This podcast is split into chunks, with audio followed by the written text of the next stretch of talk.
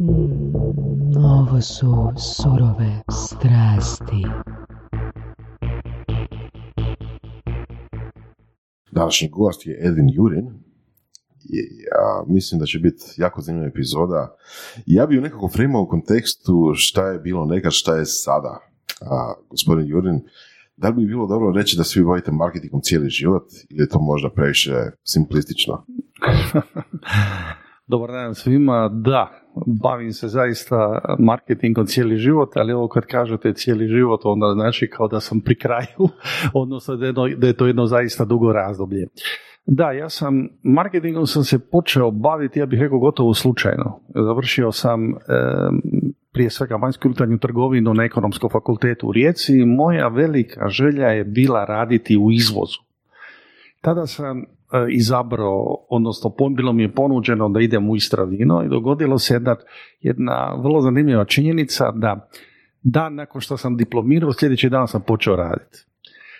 I u tom dijelu e, tadašnji direktor izvoza se možda previše bojao mladih kadrova koji su dolazili, dakle mladih novih zaposlenika, malo je otega, otezao sa tim konačnim rasporedom i ondašnji glavni direktor Istravina E, magistar Milan Vukušić, otac poznate novinarke Jagode Vukušić, koja je bila novinarka Novog lista i naša veleposlanica Republike Hrvatske u Norveškoj.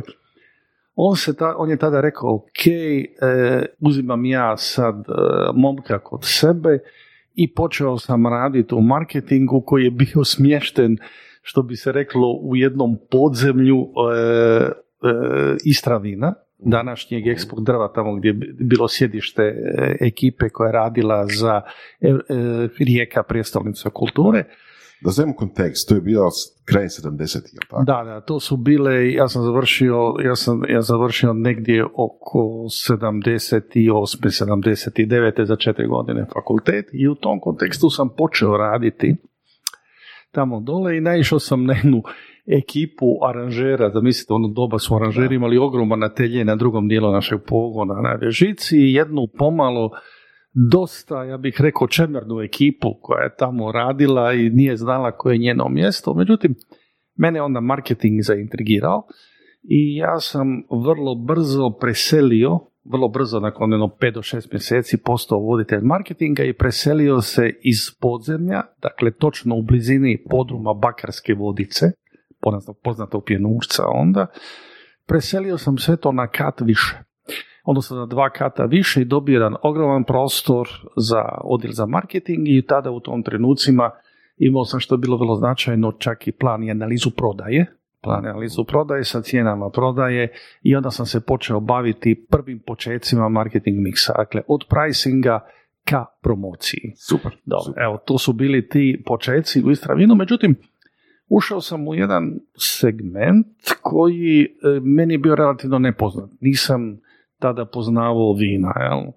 u tom dijelu, ali sam imao jednu sjajnu ekipu tada koja je radila u proizvodnom dijelu. E, autor e, zlatne, prve zlatne knjige u vinu bio je inženjer Sokolić koji je bio direktor proizvodnje i koji je strašno polagao upravo na razvoj kulture. Iz tog dijela mi je ostala jedna rečenica koju vječno koristim, a ta je, kaže, vino i vinari su ti koji unose svjetlost u naše duše, parafrazirao je navodno Maksima Gorkog i od tada sam se ja počeo polako uvoditi u svijet vina. Zanima taj dio, plan plan cijena, plan prodaje. Da. Znači, to je nešto što ste uveli vi, a nije postojalo prije, tako nekako zvučalo, tako? E, postojala je jednim dijelom, samo smo ga mi prestrukturirali i, stvor, i stavili u poseban odjel. Razlog zašto to uopće spominjem je, mi često to čitamo nekakve knjige, recimo marketingu. Recimo knjige iz marketinga iz 50-ih i 60-ih, ali to su američke knjige. I onda u američkim knjigama te sve stvari su kao već pod normalno, da, da, da, ono, već, već, se, već se rade, ne znam, razne kategorizacije načina marketinga, po, ono, po, po vrijednosti, po imidžu, po la, la, la. To je izgledalo jako, jako puno ispred nas, mm ti si, ti si zapravo Voras obradio lektiru uh, Don't just roll the dice, je li tako? Da, da. Na temu je, pricing strategije. Da, da, ali to je full, full, odnosno ono što sad pričamo, full moderna stvar, to je ono već mm. napisano u doba softvera, u doba mm. takve stvari. Mm. A hoću reći, um, lijepo mi je čut, znači ovako nekog ko je uveo u veliku, veliko okruženje, jeli, marketing i planiranje, Je. jer to je stvarno, zvuči kao da je tad to bilo vrlo nova stvar. Da je to bilo već- intuitivno do tada. Da, da. U Americi je to bilo ono već desetljećima normalno, e sad konačno je došlo kod nas. Je li To ispravno rečeno. E, točno, e, pod marketingom smo mi podrazumijevali čistu propagandu. Onda u ono, ono doba, znači dijeljenje značaka koji su bile popularne, dijeljenje olovaka, privjezaka, privjesaka, Počeli su onda tada bile tende, bili su poznati nastupi na sajmovima, ja sam na Ljubljanskom sajmu prvi put doveo i simbolizirao grobnik i kastal, jel? pa smo napravili dio grobničke piste i doveli čak formulu, formulu onu e, sportskog tipa, dakle Da, onu preteču da, formule, formule 1 gdje smo našli jednog slovenskog takmičara i napravili smo simulaciju staze, a drugi dio bio je kastavska konoba otprilike u tom dijelu sa bačvama i originalnim bačvarima iz, iz kastva pa smo malo unijeli, unijeli Kako je to bilo unijeli. Kako je to, kako je to bilo primljeno? Pa jako onako avangardno, što bi se reklo. I u tom dijelu e, ja sam napravio čak da bi približio ovaj, marketing radnom narodu, što bi se reklo. Da.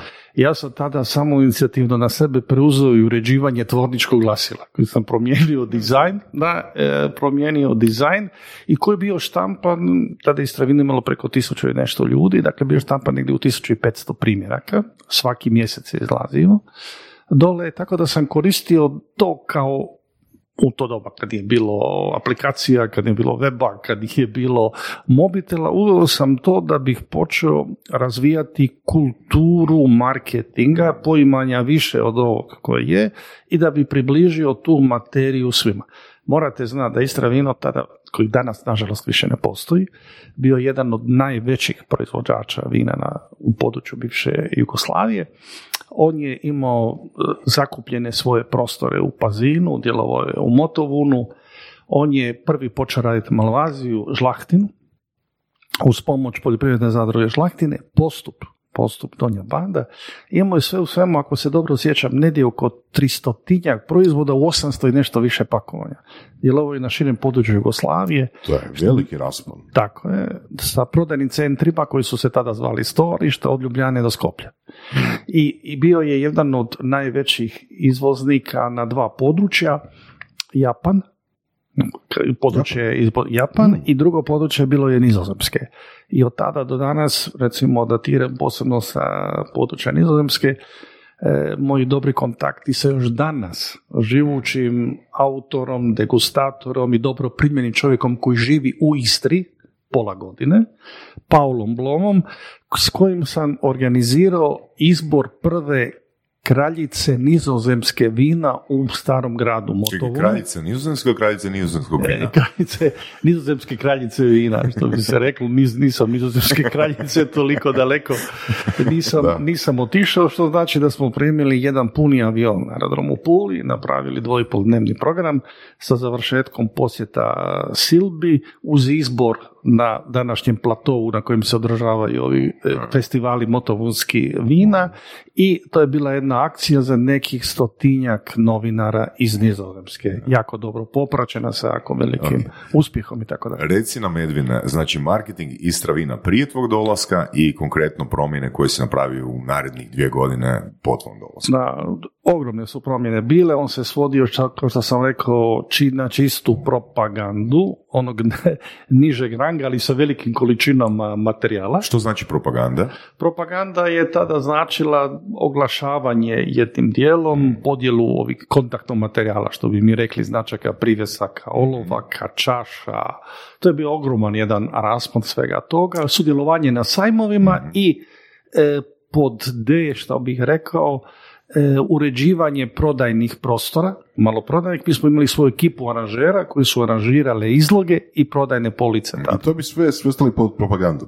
Da, to bi sve po meni još uvijek Da, znači, Znači, to je postojalo, to je postojalo E, jednim dijelom je postojalo, jednim dijelom smo mi malo unaprijedili, a onda sam ja na to još uveo sadašnje ovaj, planiranje prodaje cijene, prodaje cijene po e, profitabilnost po putniku, po prodajnom centru i počeo polako ulaziti u kategoriju pricinga, jel? promotion plus pricing. Da.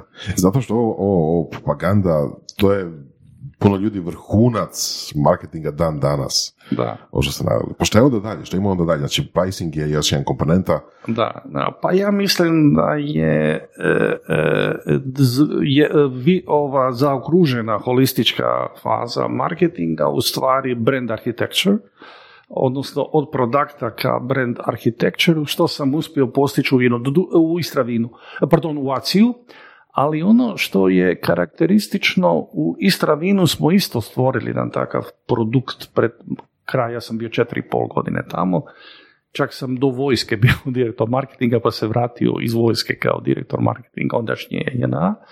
Mi smo tada lansirali, počeli lansirati i prva stolna vina za široku potrošnju jedan od tih aspekata gdje smo od početka do kraja obradili cijeli case se zvao i vino vino, stolno vino koje je trebalo i pružalo jak otpor ondašnjem bijelo vinu juru od koje je postojalo od tada ovaj, badela, jel, koji, smo, koji smo se borili na svom području u toj kategoriji stolnih vina. Reci nam, Edvine, što konkretno, uh, koji su elementi ili što konkretno podrazumijeva brand architecture?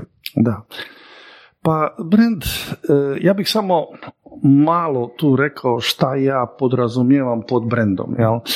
Ima jako puno poimanja i jako puno nerazumijevanja. Mi govorimo u jednom šatro jeziku, što bi ja rekao, onako između sebe, pa ono, brandiraj me, pa nazovi me po tome ili daj mi neki simbol kojim ću te ja prepoznavati. Ne. E, Ja sam prošao dosta škola, zadnje, zadnje je bila McKenova škola koji je bio poznat po svojim brand management tehnikama, imao je jednu zaista veliku brand filozofiju i iz tog dijela sam izvukao sljedeće zaključke za svoj daljnji rad. Ja sam ga malo nadopunjavao i sa prikazima ostalih autora, osim iz, iz McKena, pa bih ja to sveo na dvije, na dva polazišta. Jel? Za mene je brand prije svega mreža odnosa između svih dionika u jednom procesu. Što se tiče bio to proizvod, usluga, projekt, institucija, poslovna kompanija i tako dalje. To je prvo.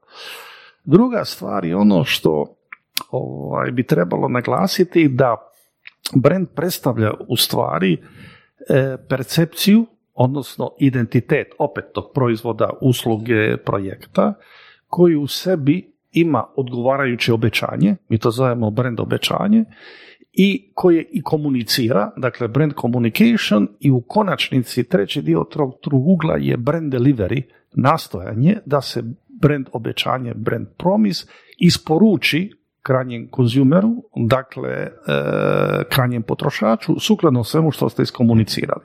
Riječ je o jednom trokutu koji u svojoj sinergiji i u različitoj interakciji sva ta tri elementa daje ono što u našoj percepciji se stvara kao brand. Zašto to govorim? To nije samo školski na ovaj način na koji govorim, nego to bi bilo jedno naravoučenje za mnoge druge generacije da prihvate takav pristup i dalje ga razvijaju, jer mi počesto kad govorimo o brendu, govorimo, a to je znak, to je slogan i tako dalje i tako dalje. Evo, mislim, mi volimo, volimo pričati o konkretnim primjerima i ono, super je teorija i ovo raz ja smo puno puta rekli ono koliko smo zapravo naučili od kad su surove strasti. A, počele, ali i iskustveno, bez obzira što smo imali prilike pričati sa puno profesionalaca, ipak smo se i opekli ovoga puno puta. Ono što je mene jako zaintrigiralo, ono, u prolazu kad ti ja komuniciramo, pa si mi dao feedback, topli, polu pozitivan, polu negativan feedback na neke moje kampanje, i ba, baš me to ono za- zaintrigiralo, jer kažem, ja sam više uprogramiran da e, slušam negativan feedback nego da slušam e, pozitivan feedback. I dao si mi ono fakat e, po meni izuzetno vrijedan feedback koji mi se čak nekoliko dana poslije i potvrdio od nekih mojih polaznika. Znači, konkretno, moj billboard je baltička boja, to si ti tako rekao. Da, ne? da. I Edwin mi je rekao, ne, kak si zabrio sa bojom, kao da ta boja zapravo ono daje tu, ajmo reći, neku hladnu komponentu, Zatvara. zatvara, ne? A ja nisam o tome razmišljao, ja sam razmišljao, ok, imamo znači e, uzburkano more, znači oluja i imamo sidro koje ti daje sigurnost, ne? Da. E, di sam ja fulao? Pa, e, po meni, e, po- postoji uvijek jedan problem kad čovjek nešto radi za sebe. Dakle, kad čovjek radi za sebe, onda je na izvjestan način e, je subjektivan. Je subjektivan.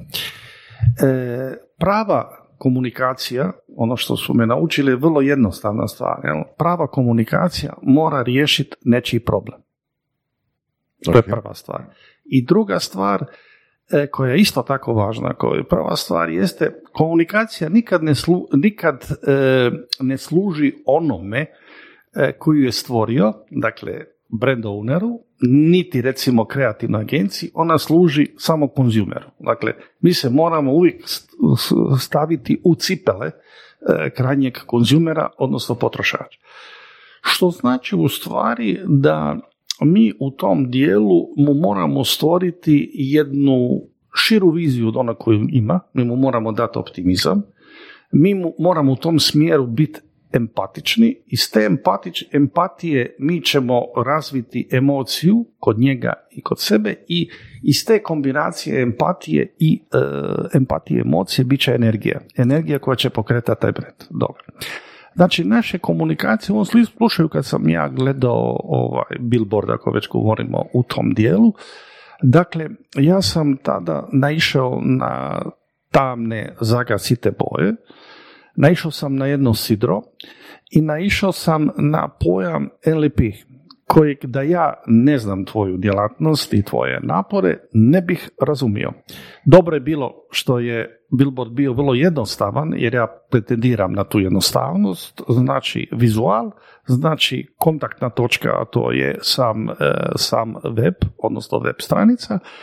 Međutim, mislim da materija kojom se ti baviš zaslužuje više, da ona zaslužuje jednu prozračnost, otvorenost, viziju, automatsko prepoznavanje neću sad rješavati, ali samo primjera radi, kad me pitaš primjera radi, to ne, može biti i bolje rješenje od ovo koje sam rekao, da bih stavio bi tu jedan, jedan simbol ovaj čovjeka sa neuronima u glavi, odnosno sa mozgom u glavi, u jednom svjetlom, prozračnom, titrajućem, titrajućem dijelu i upozorio bi prije svega na taj temeljni atribut koji se tiče LP-a, dakle neu, ne, ne, neu- neuroznanstveno, neuro, ne, na neuropodručju, jel dole. Iz tog dijela bih izazvao ovaj, ovaj interes koji je. Ti si imao jedno drugo pojašnjenje koje je možda dobro tebi, a možda nije dobro meni koji je potencijalni, koji je potencijalni, koji je potencijalni konzumer svog tog dijela. Ili recimo, dakle, uvijek treba dati e, tu dimenziju više. Tu dimenziju više koja je. E, samo ću staviti jedan mali primjer nacije. Evo, dakle, kada smo postvarali e, brendacija po svim načelima, po svim načelima koje postoje, mi smo na to st- stvarali po načelima 4P od Kotlera, jel? Product, Price, Promotion, Channel of, Channel of Distributions ili Place, place of Distribution. Dole, dakle, mi smo bili svjesni da mi ne prodajemo vez, mi prodajemo nešto više. Što? Mi prodajemo e, membership, mi prodajemo toplinu, mi prodajemo emociju, mi prodajemo članstvo, mi prodajemo pripadnost grupi, specifična grupi nautičara, koji žele u tom dijelu da dožive nešto više. I da u tom dijelu pripadati, ne, čovjek uvijek teži pripadati nekoj, pripadati nekoj grupi, skupini i tako dalje. I to je, danas to možda ovako gleda knjiške, ali to je bilo jako važno da smo mi to prepoznali i da smo u tom slijedu postavili sebi dvije odrednice koje smo kasnije spustili u realan život. Prva je bila ACI, dakle ACI Adriatico e, e, Chiave in Maro. ACI Jadran ključ u ruke. Kad uđeš u svaku marinu ti moraš imati prije svega iste standarde, ali se moraš osjećati da si došao u jednu porodicu u kojoj se sve rješava. Za naše posade koji su trebali isporučiti taj brand, imali smo, imali smo drugu, drugi dio koji isto bio vezan za publiku, ali više za naše posade. ACI je tada imao i restorane, i duty free shopove, ne samo, ne samo nautičke sadržaje, imao je charter flotu, imao je svoja, svoju trgovačku robu koju je prodavao i tako dalje, tako dalje. Rekli smo ACI Adriatico Consoriz, ACI Jadran sa osmijehom. Iz tog dijela smo formirali proizvod koji je bio determiniran od onog trenutka kada kada Mornar na gatu vidi brod koji ulazi, kako mu signalizira, gdje ga upućuje, kako uzima dokumente, kako odnosi to na recepciju, kako se prati, kako se prati gosta i u potrebama i u normalnom fakturiranju onog što je i također rješavanje kriznih situacija da li smo pogriješili od nečega, da li gost pogriješio, ako, ako je on neurotičan, kako se postupa. Dakle, imali smo cijeli kompleks koji je bio obuhvaćen završen do kraja u takozvanom ACI know-howu koji je bio predmećen u ACI manualu kojeg smo studirali tada, imali smo svoju ACI nautičku akademiju svake godine bi analizirali pozitivne i negativne slučajeve, tu se konfrontirali, donosili novo rješenje. Super si rekao jedan dio isporučili brand, znači da. radnici koji su radili tamo u ACI-u, ti mornari, ti uh, osoblje, sve, oni su isporučili brand. Znači brand prije... Brand obećanje. Biznisa. Da. obećanje. Brand, brand. Da, brand, da. Prije, prije onoga što se konkretno jeli, izvodi. Tako. Znači, to je put koji bi zapravo trebali ići. Ali zapravo je ovo super fraza, isporuka brenda. Isporučiti brand, da. Isporučiti brand, kroz sve kanale. Brand da, da, um, I druga stvar, zanima me, evo, imamo taj dio, kao si pričao, ok, znači trebamo brand usmjeriti ili cijeli proizvod usmjeriti korisnicima, onima kojima on rješava nekakav problem. Jeli?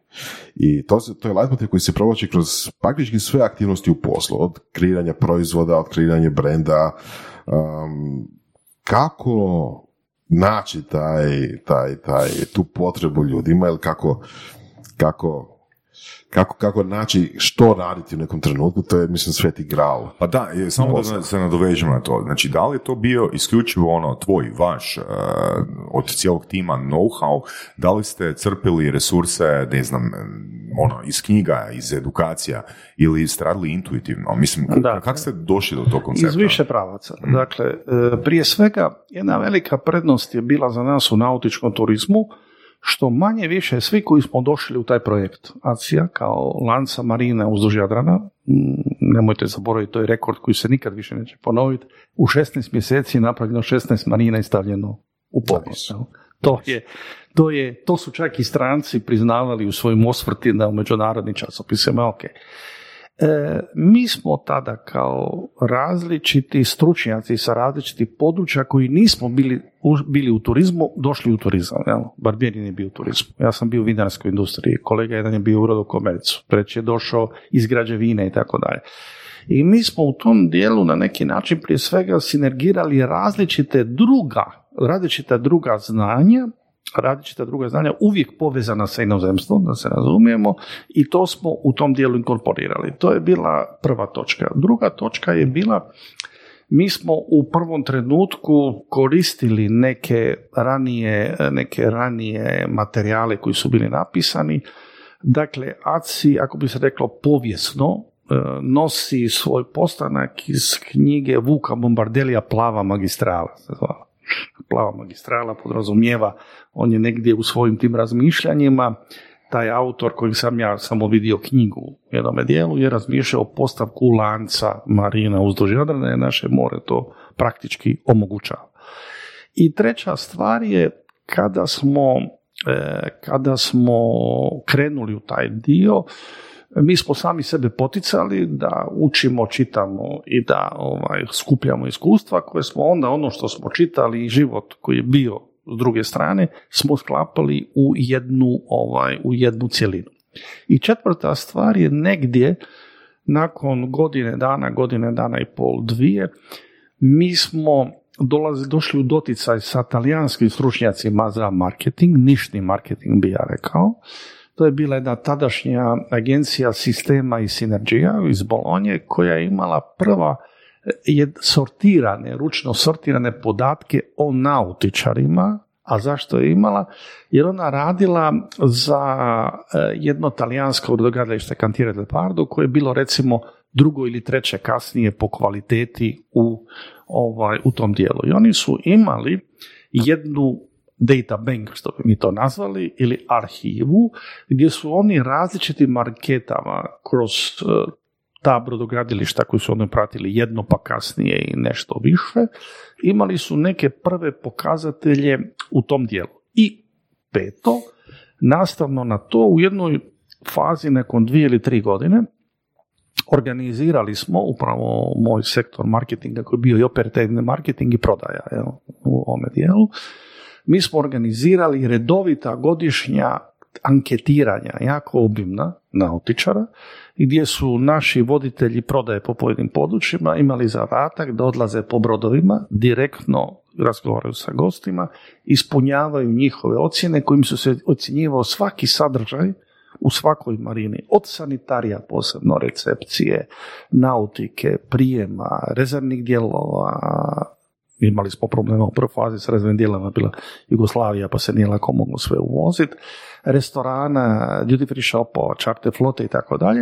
Je to bilo brand, kao brand police? Da, da, da, da, u tom smislu jer se to korigiralo, mi smo osnovom toga svake godine uspjevali ovaj, pred ovu nautičku, pred naši ACI akademiju na Korčuli, mi smo uspjevali pješke obrađivati na stotine i stotine tih, eh, tih ocjena i stoga smo izvodili prosjeke, iz tih prosjeka smo proglašavali najbolje marine, ali nam je i služilo za do investiranja u marine da ispravljamo sebe. E, tada sam u našoj politici proizvoda i cijena, ja negdje imao, mislim da mi je ostala ta brojka, negdje tristotinjak stavki, od kojih bih ja 50 do 60 mijenjao svake godine. E, Primjer, koji, kakve su to stavke? Pa recimo imali smo e, program čartera, čarter, čarter u flotilama. Jel?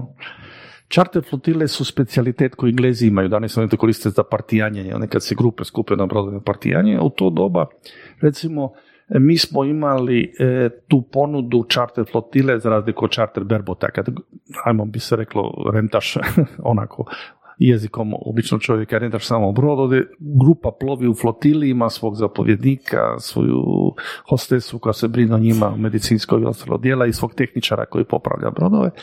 Onda smo mi ustanovili u praktički prvo da za taj program najbolje u tom trenutku provode Englezi, mi smo stavili charter berbot, oni provode zato što je počesto isto lingvističko područje, drugo ne možeš spajati različite nacije. Teško je bilo spajati onda Engle, e, Njemce, recimo Italijane po načinu života, mhm. po bici i tako dalje. Ustanovili smo da taj proizvod e, manje nosi nego što smo mi smatrali, ostali smo na charter berbotu i dalje ga razvijali u tom dijelu. I to je bilo vidljivo iz anketa?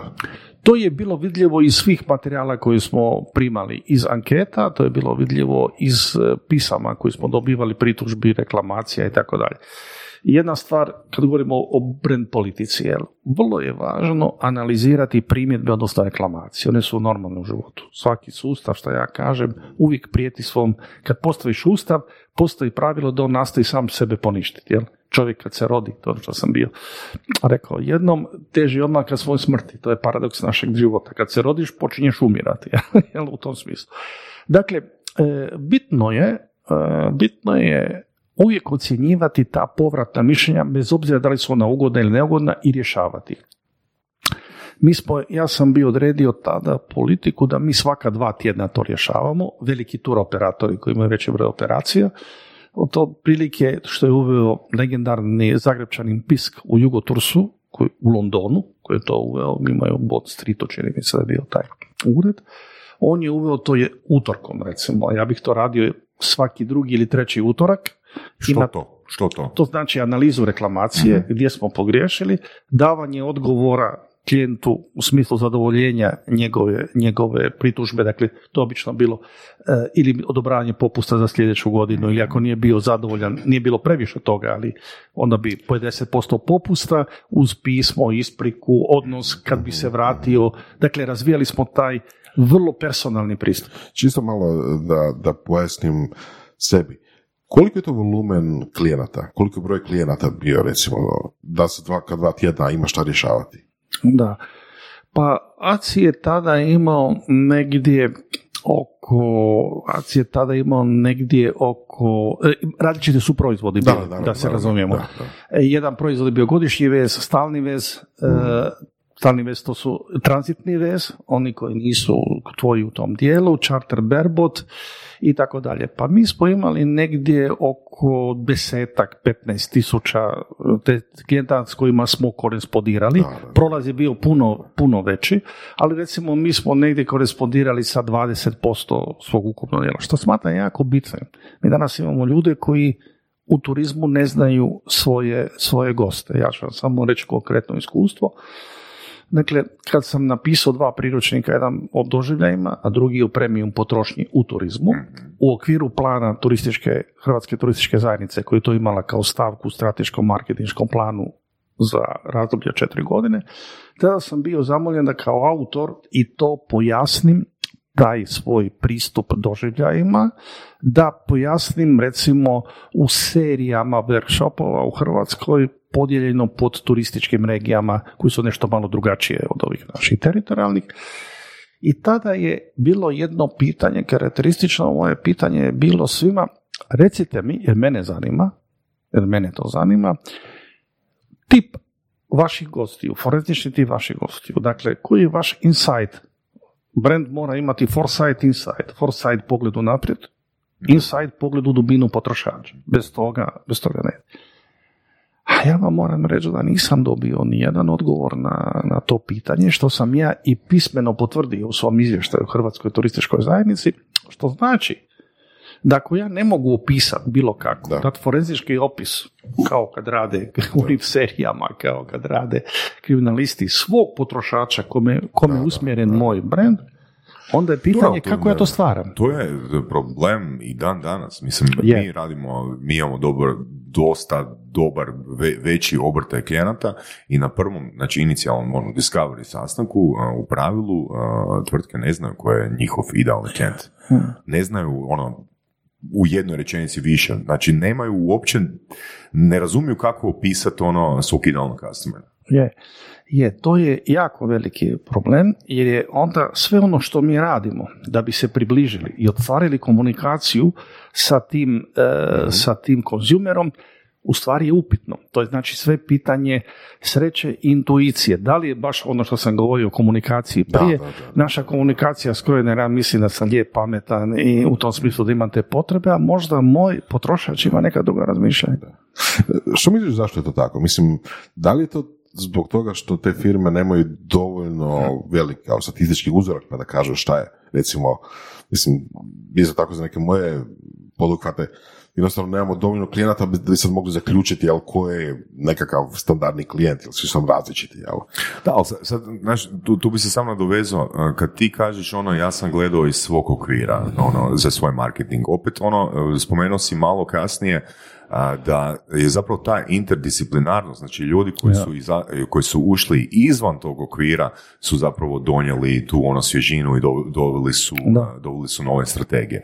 E sad, da li su po tebi poduzetnici zapravo previše unutra, da ne mogu vidjeti ili ono što kaže Voras, nema dovoljno dobar broj podataka ili način na koji se mogu ti podaci interpretirati. Recimo jedna od mojih strategija recimo za neke projekte je ajmo napraviti što više i što brže obrtaje klijenata da bismo kroz iskustvo doći do idealnog klijenta. Je, Znači, čisto da znamo reći nakon dva, tri mjeseca, nakon onog kvartala, ok, ovi sigurno nisu. Da. Njima ćemo vratiti novac ili ne znam, jednostavno ono na mišiće završiti određenu kampanju, ali ono, znamo da s takvim uh, klijentima više ne radimo. Nije dobro niti za nas, nije dobro niti za njih. Je, ja mislim da prije svega je to, je to disruptivnost vremena u kojem živimo.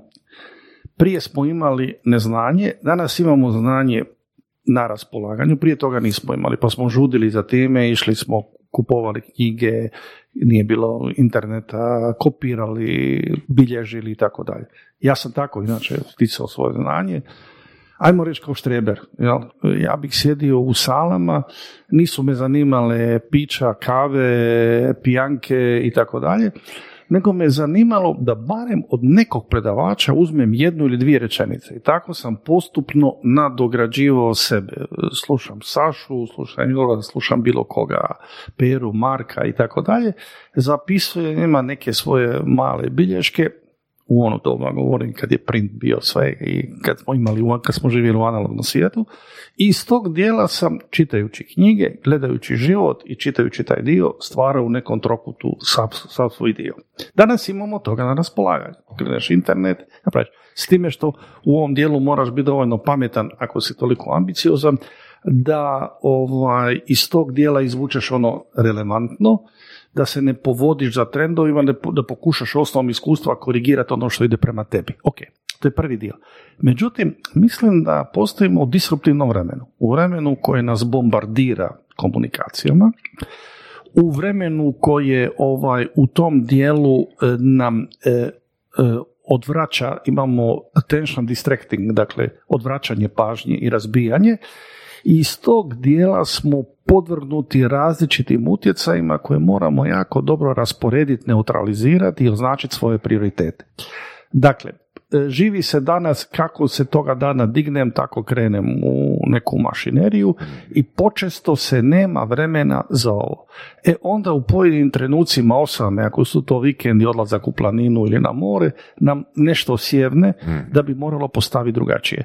Mislim da čovjek u jednom svom dijelu mora tjedno barem dva do tri sata posvetiti ipak malo samo razmišljanju i sebi sebi ili ovaj svojoj duši i iz tog dijela iz tog dijela analizirajući svoje životno iskustvo vidjeći što mu se pruža sa strane u izboru stvoriti neku svoj treći put što bih ja I to je ono što biti često komentiramo to su, to su dva pojma asocijacija i disocijacija. Da. znači kad si ti previše ono u svom biznisu ti ne možeš napraviti taj odmak disocijaciju. Zato ljudi vole izlete putovanja jer tek sa disocijacijom zapravo mogu iz drugog kuta ono vidjeti proces. Meni je tu super, uh, i Vorasu i meni je super knjiga i čak i program uh, Work the System, uh, koja govori o procesima i procedurama i zapravo oni nude to, ta, ta rješenja di daju poduzetnicima procedure da se zapravo iz gasitelja požara, ovoga, znači firefighters, preoblikuju u, ajmo reći, business creatore, koji zapravo nisu, ono, tu, baš kak si rekao, ujutro se budim i postavljam si pitanje koje sve požare danas trebam pogasiti. Umjesto da se poslože ono procedure, da smo jednostavno ono posložili biznis na način da rješavamo one, da, da tvikamo naš biznis. Da postoji ono taj dio od 2-3% koji nikad neće biti riješen do kraja, ali da je velika većina toga u procedurama. Je, tu je potrebna, tu je potrebno po meni je uvijek imati, dobro imati dobro partnera u sebe. Dakle, i koji je različit malo od tebe. Ako, e, različit na način da imaš neku konfrontaciju svjetla i tame, jinga i janga, što bi se reklo, različitih razmišljanja, to sad slikovito o tom smislu kažem, i koji te zna povuć za ruku. E, povuć za ruku kad si down i povuć za ruku kad si up. Dole.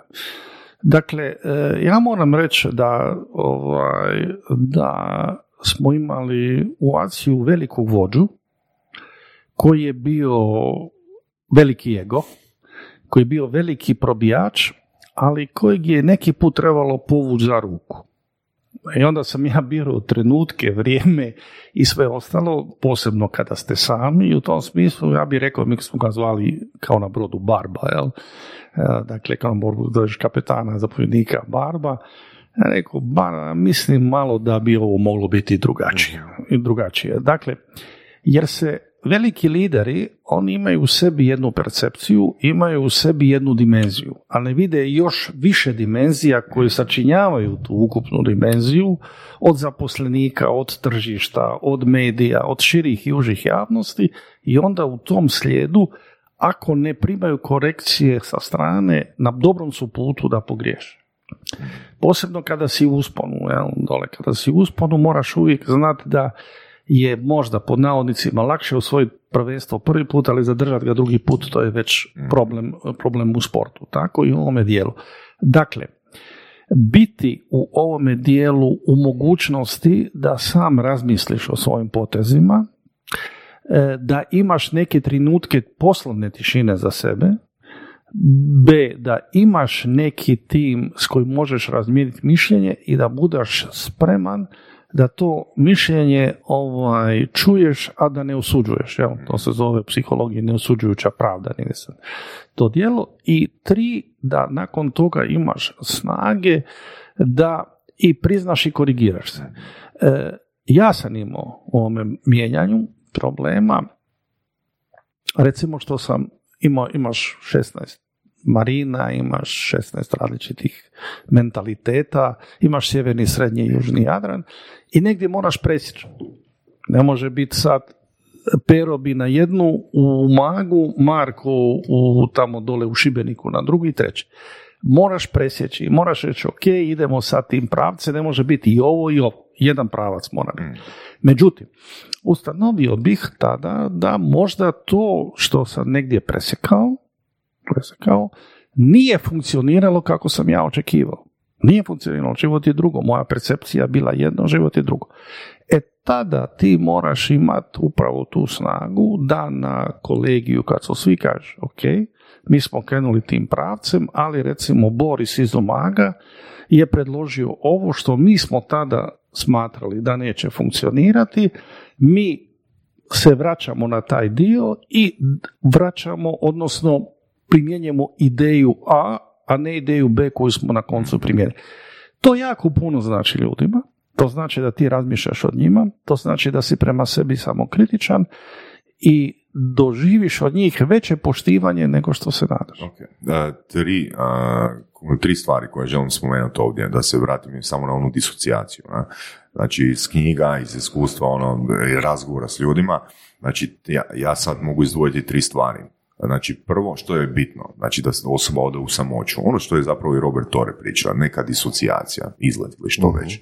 Drugo, mastermind grupe, znači recimo američki bogataši poput Rockefellera, Vanderbilta i drugih su zapravo, kažu, komuniciraju da svoj uspjeh u velikoj mjeri je zaslužan e, taj mastermind. Znači različiti poduzetnici koji su si nadopunjavali, e, koji su si nadopunjavali mape je možda jedan fun fact da e, je recimo Hitler imao svog astrologa. Da. Ne? Znači, ne nužno da je možda on vjerovao u astrologiju, ali ono što si malo prije rekao, ono, čut mišljenje koje tebi nije Neko blisko. Mišljenje, da. Da, e, ja imam e, isto recimo jedan e, zanimljiv slučaj sada kada surađujem sa svojim dugogodišnjim prijateljem Davorom Djelarevićem. Davor je uvijek negdje deset godina ispred. Čak kad gledamo vinarstvo, ne to 20 godina. Vinarstvo uvijek konzervativno jer moraš biti konzervativan ako nešto uzgajaš, ali druge pak strane to ostavi i neki mindset, što bi se reklo, način postupanja dole. I tada u ovome dijelu, posebno recimo sada jednom projektu koji razvijamo kao što je vinska burza, odnosno burza vina, imamo dva različita tu aspekta. On trči, e, on trči na 100 metara, a trčimo maraton, jel? a ja trčim ovaj, 100 metara, ali ga trčim maraton u tom dijelu. Dakle, imamo dvije različite pozicije koje krećemo i u tom dijelu je dobro što i jedan i drugi prihvaćamo. Međusobne sugestije u nečem novom što je i u tom dijelu na način da se u nekim vrlo otežanim okolnostima svačanja ili nesvačanja projekta sadašnje situacije i razmjene vina i tako dalje, da možemo u tom dijelu naći neki zajednički jezik da isplivamo, jer moramo puno toga proći, puno varijabli, obzirom na raspoloživost budžeta u nultoj fazi i u prvoj i u drugoj. Dakle, moramo se povinuti nekom zajedničkom sukusu razmišljanja, inače do projekta neće doći. Dole, I kombinirati sve živo što je. Lako je kad se projekt razvije. Pa lako je kad se projekt razvije. Onda su svi sretni, pametni i zadovoljni. Niko zaboravlja svako kako je bilo teško početi. Znači, mi smo u biti nakon nekih 70-80 epizoda došli do zaključka da je formula uspjeha, koliko to ovoga, zvuči smiješno, riječ formula, diferencijacija i konzistencija. Znaš. I, ovoga, I onda smo u biti se dogovorili, ajmo reći, Voras, ja, da je Voras konzistencija, ja sam diferencijacija. e sad, jesi ti, jesi ti Davor ovoga, e, u frejmu konzistencije i diferencijacije, kako kak svoje uloge definirati? Da, da, da, pa dobro, to je bio, ovaj, e, bez obzira što sam ja kreativan, to me podsjeća na talijansku agenciju s kojom smo surađivali u drugoj fazi, u Baciju zvala se Advanced Image Art, bila su dva brata. Jedan je bio uh, Francesco, drugi zvao Antonio Carocini. Francesco je bio baš ono talijanski tip, uh, rupčići, cigare, mm. uh, la vita, dolce vita, u svakom gradu druga žena, što bi se reklo, ovo je u tom dijelu, a Antonio je šta bio? Antonio je bio u svojoj profesiji artiljerijski pukovnik i onda bi on uvijek kad bi došli na sastanke rekao meni vedi Edwin, noi siamo due. Eh, questo è creativo i pokazao bi svog brata, a io sono poco operativo, ono, ono po, po, operativo povero, odnosno da. jadni dio. Da, dakle, čovjek mora imati različite uloge u tom dijelu, bez obzira da li je kreativan, da li nije. Mora negdje biti balans svega, balans svega toga. Ali je moguće, ja bih samo rekao nešto da taj balans je moguć ako i jedna i druga strana su u stanju e, zatomiti jedan dio svoga ega. Odnosno, staviti taj svoj, bolje rečeno, staviti ego u funkciju projekta, ne u funkciju sebe. Ego je odličan. Bez ega nema napretka. Ego te tjera. Jer ako, e, e, što bi rekao Plečko, naš ego je, e, je naročito važan jer da nema ega ti bi prestao živjeti. Ne bi se hranio, ne bi se oblačio, bio bi gol, bos, Ameba. bolestan dole i tako dalje. Dakle, ego je dobar. Ali u jednom trenutku, dakle, uvijek kad ego kreće, kad svojoj uzlaznoj putanji, onda tu postoje opasnosti i prepreke na putu, postoje krivine, postoje neke zapreke na cesti i u tom smislu čovjek mora imati neko iskustvo, neku emotivnu inteligenciju, mora imati i socijalnu inteligenciju da u tom dijelu dakle e, stavi taj ego u tu funkciju da neki put ovaj što bi se reklo govori manje a sluša više i napravi i puno više nego što je u tom smislu mislio. Evo, imaš neki primjer kak si ti zatomio, privremeno zatomio svoje ego u poslovnim odnosima? Da, da, da. da. dobro, dobro, dobro, dobro pitanje. Dakle, kad bi, ajde, odlučivali recimo o aciju o nekom, o nekom pitanju, dakle, Mene bi, sam bio tada mlad e, i ovaj, entuzi, sad previše energije u tom smislu. Dakle, e, povukla bi me, povukla bi me u diskusiji želja da se nadmem i budem ispred prvi. Posto prirode onako, jel, dole.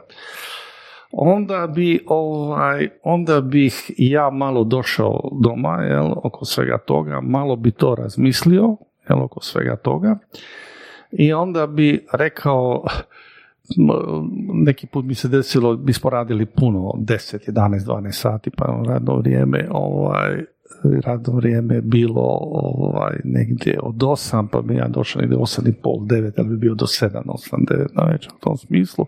Onda ako bi ja došao kasnije od ostalih, što inače sebi nisam dozvoljavao, ali bile su neke prilike, onda nakon takvih odluka bi došao unutra kao zamišljen, hvatio se za glavu, rekao bi cijelu noć sam razmišljao, onda bi Denis Brajković, jedan koji je bio devil advocate u mom timu, rekao ne šefe, ne opet, ovaj, ne opet, ovaj, ne opet, ne opet dole, dali su da sam ja ovaj, malo sebi uzeo odmora, međutim, bio sam u tim dijelovima svjestan da ako ja previše forsiram neke svoje ideje, da ih tim neće moći provariti u tom trenutku, i da ih nećemo moći možda izvršiti na način koji, koji, koji je. Mi smo morali sa tog dijela i demfat, što jest usporavati samog Barbierija, jer on bi otišao on bi otišao tamo dole već preko u drugu galaksiju, dok smo mi vodili bitke u ovome, u ovome dijelu. Bio je sa te strane, ne bi, nije bio lak sugovornik, što bi se reklo kad bi njegov bio u pitanju, ali e, jednom sam bio to skrenuo pažnju. Mi smo potpisali jedan od najvećih ugovora koji je realiziran u povijesti. To je bilo joint venture ulaganje sa talijanskim partnerima, Grasetom, Pretečom, Berlusconijom. Za dvije, ovaj, za e, dvije marine, Korčula i Ičići su iskraćeni u tom dijelu. Mi smo tada pritom stvorili jednu virtualnu poslovnu jedinicu u kojoj smo jer nije bilo onda vlasništva kao u današnje doba. Sve je bilo društveno takozvano vlasništvo, čitaj državno, ali se zvalo društveno. I mi smo tada stvorili joint venture jedinicu u koju smo ujedinili, poslo, sinergirali poslovanje tri marine koje odmah posluju. Oni su dali novac za dvije, dogovorili smo da je to pandan 50-50, uspostavili smo već tada standarde prema Artonu Ardeseru, što koji prihod kao mi management kompanija te virtualne jedinice moramo ostvarivati ako premašimo troškove ide na našu štetu kad profit dođe. Jel? Profitna mhm. stopa bila 13,2 do negdje 14,5%, 13,8, 14,5. Međutim, tada je on, mi smo uvijek vodili bitku i onda protiv države. Država je imala tada birokratski, birokratski dio partije i tehnokratski dio partije. Tehnokratski dio partije, posebno hrvatskog i slovenskog dijela, se orijentirao vanjske tržištima, ovi drugi su željeli prosto sačuvati svoje pozicije koje su imali u podjeli ondašnjeg dijela. I sada smo mi morali uvijek imati te odnose da dobiješ neku dozvolu i tako dalje. Mislim, moraš, kako ćeš napisati pomorsko dobro u marini ono doba, kako ćeš upisati koncesiju, se upisati u nekretninu što je zakon nalago, gdje je nekretnina u moru i tako dalje. I mi smo morali tada puno raditi sa savjetnim organima koji su bili u ovaj, Beogradu. Dole. E, a Veljko je, Barbieri, on je pucao iz svih oružja i kad bi se na tim preskonferencijama vrlo često je znao napadat. Oštrim jezikom i tako dalje, tako dalje.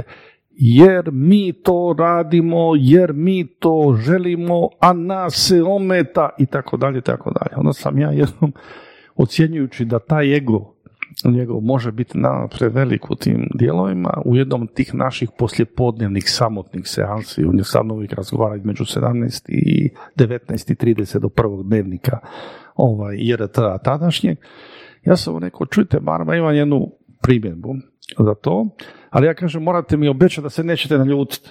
Dobro. Ona je pitao, znači, šta je to vrli moj Edvine? Ja rekao, vrli moj Edvine, znači zona negdje dole. A ja sam rekao, ja da sam Jacques Segvela, politički marketinški stručnjak koji dva puta sa Mitteranom pobjedio jel, dole.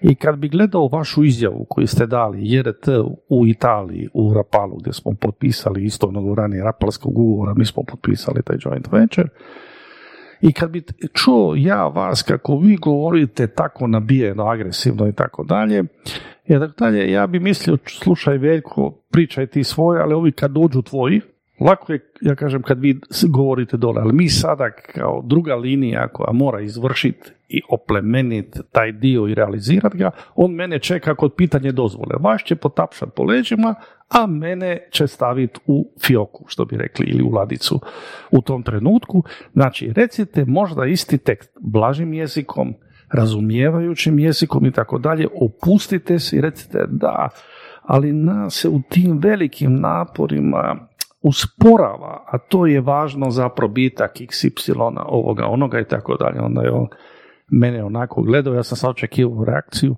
onda se počešao po bradi pa bi rekao možda i ti koji puci u pravu vrli moje dvine dole. Pa smo ga malo u tom smislu promijenili. Dakle, da, e, e, teško, dakle, odgovor i na prvotno pitanje bi bio moj ego sam e, jednim dijelom upravo znao e, zatomiti što bih priznao svoju grešku ako bi napravili neke, neke poteze u marketingu, u postavci cijena, u postavci konstrukcije proizvoda koje je trebalo biti i to mi je davalo e, veliki feedback natrag.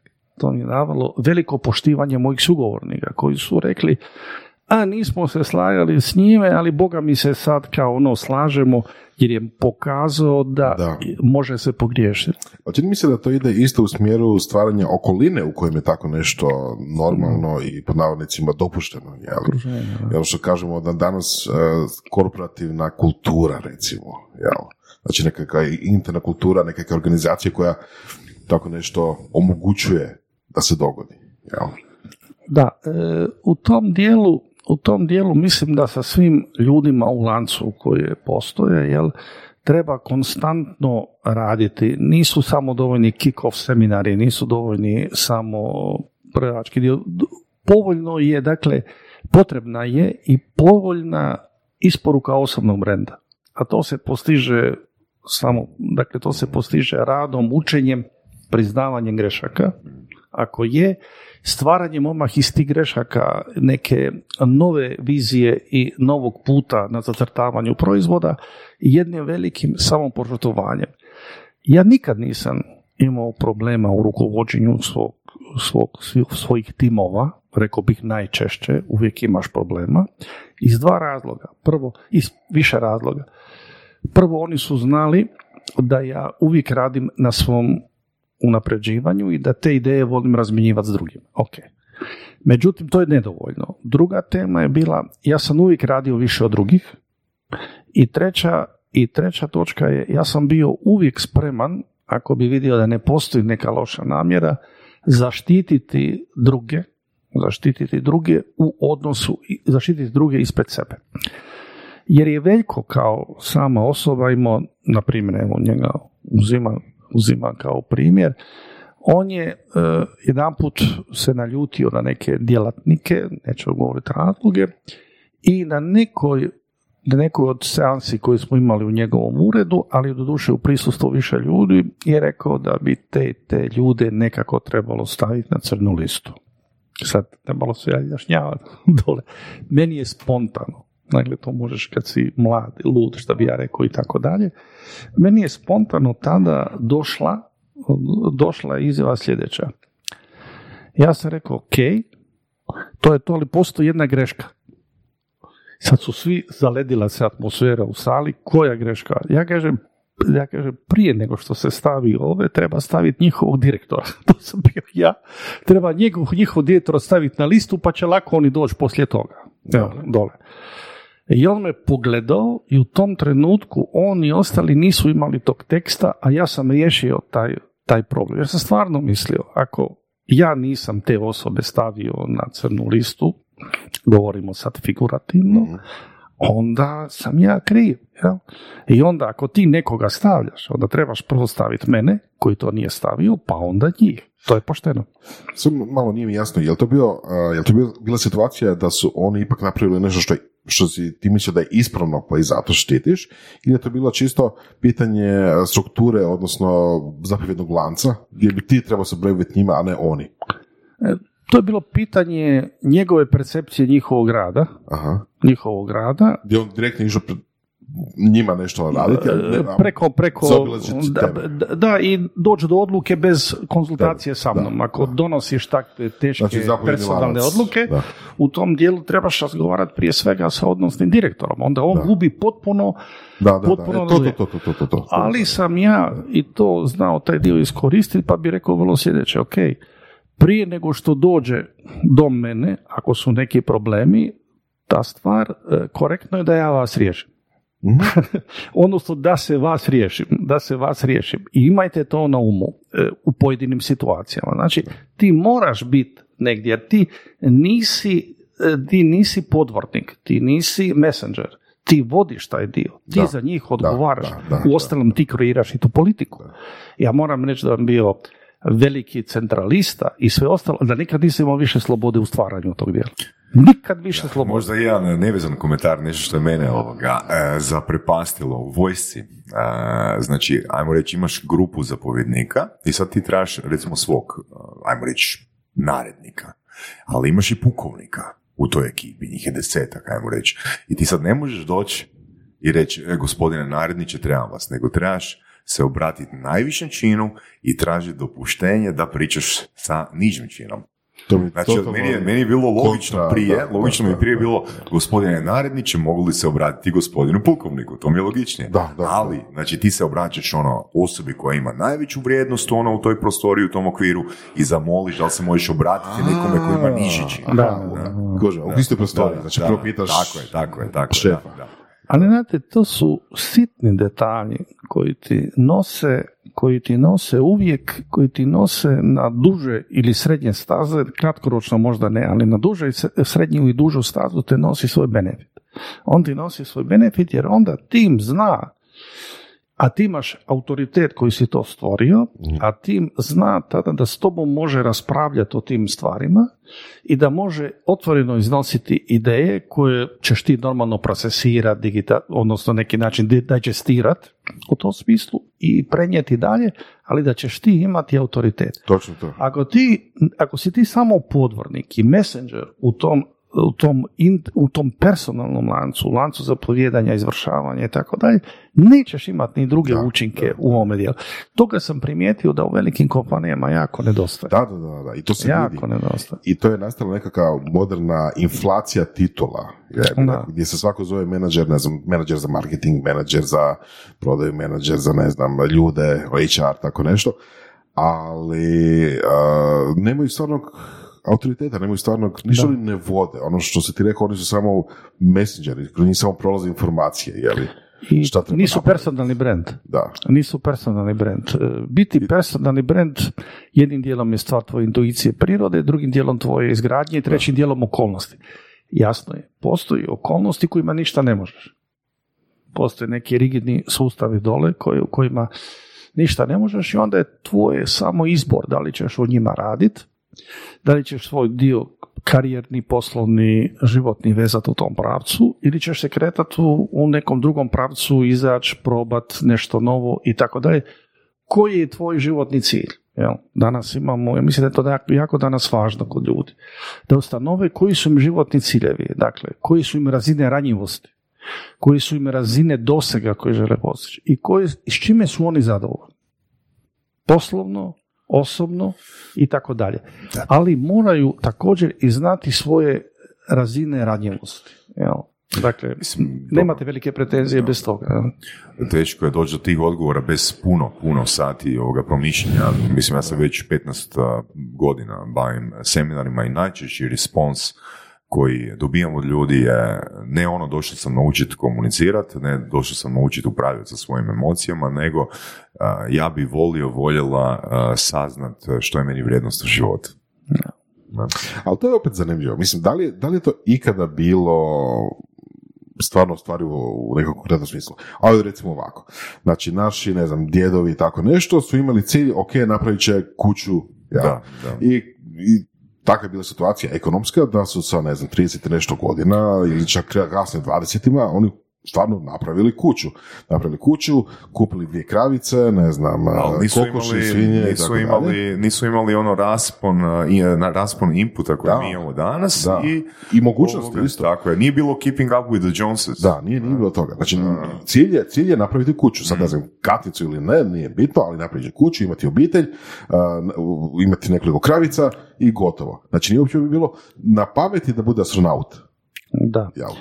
Da, to je poticalo iz sredine koje, Da. koju živiš, Da. onda nešto u sebi što nosiš i drugo nešto što sazneš da bi moglo ne, biti. Ali ne samo dijela. to, ne samo to, nego recimo još nekak jedan drugi izvor, recimo ja volim čitati Marka Aurelija, meditacije, ali suicizam i, i taj dio, gdje on priča svoj svakodnevni život, zapisuje šta, šta je razmišljao tog dana o nekoj temi i tako dalje.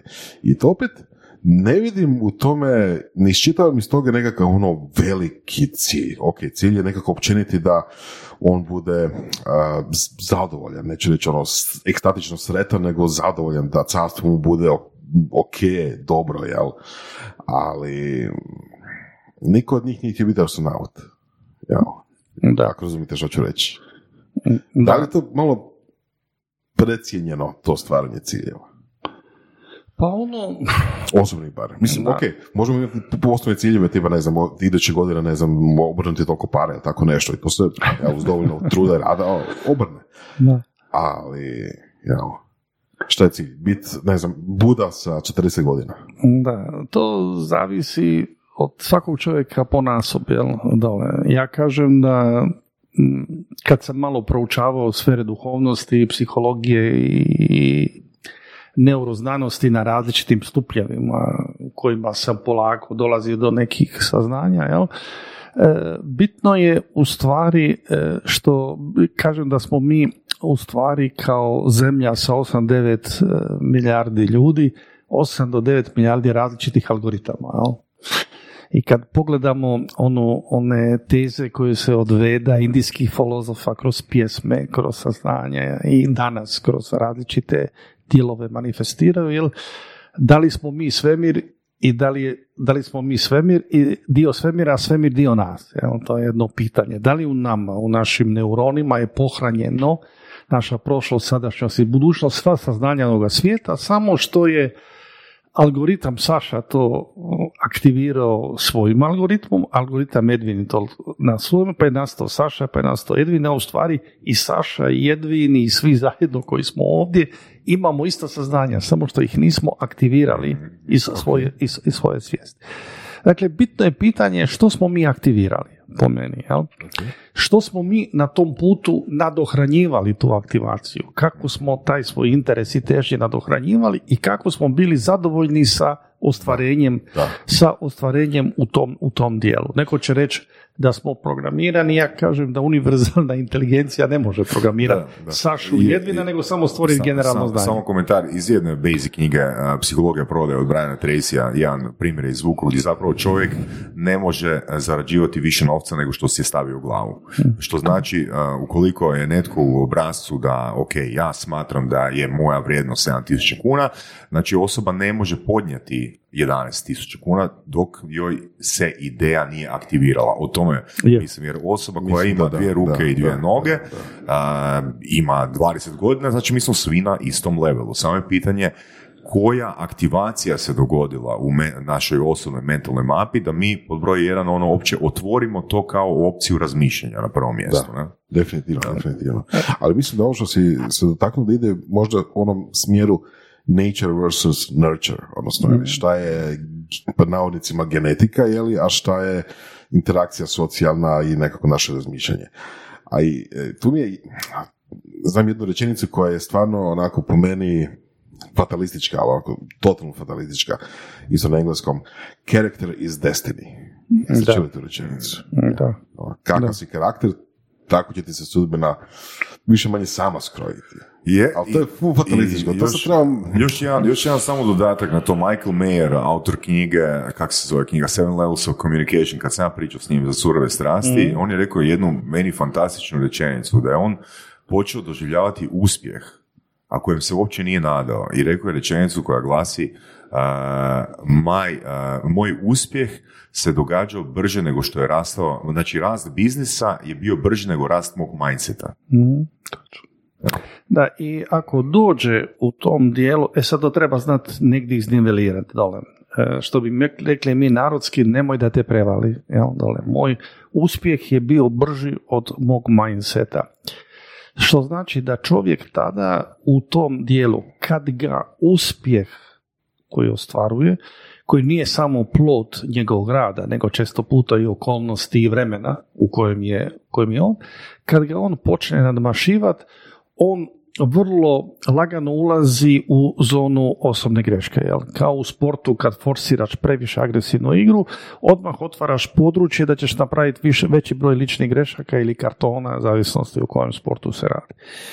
I tu su isto važni trenuci tog stišavanja samog sebe. Jel?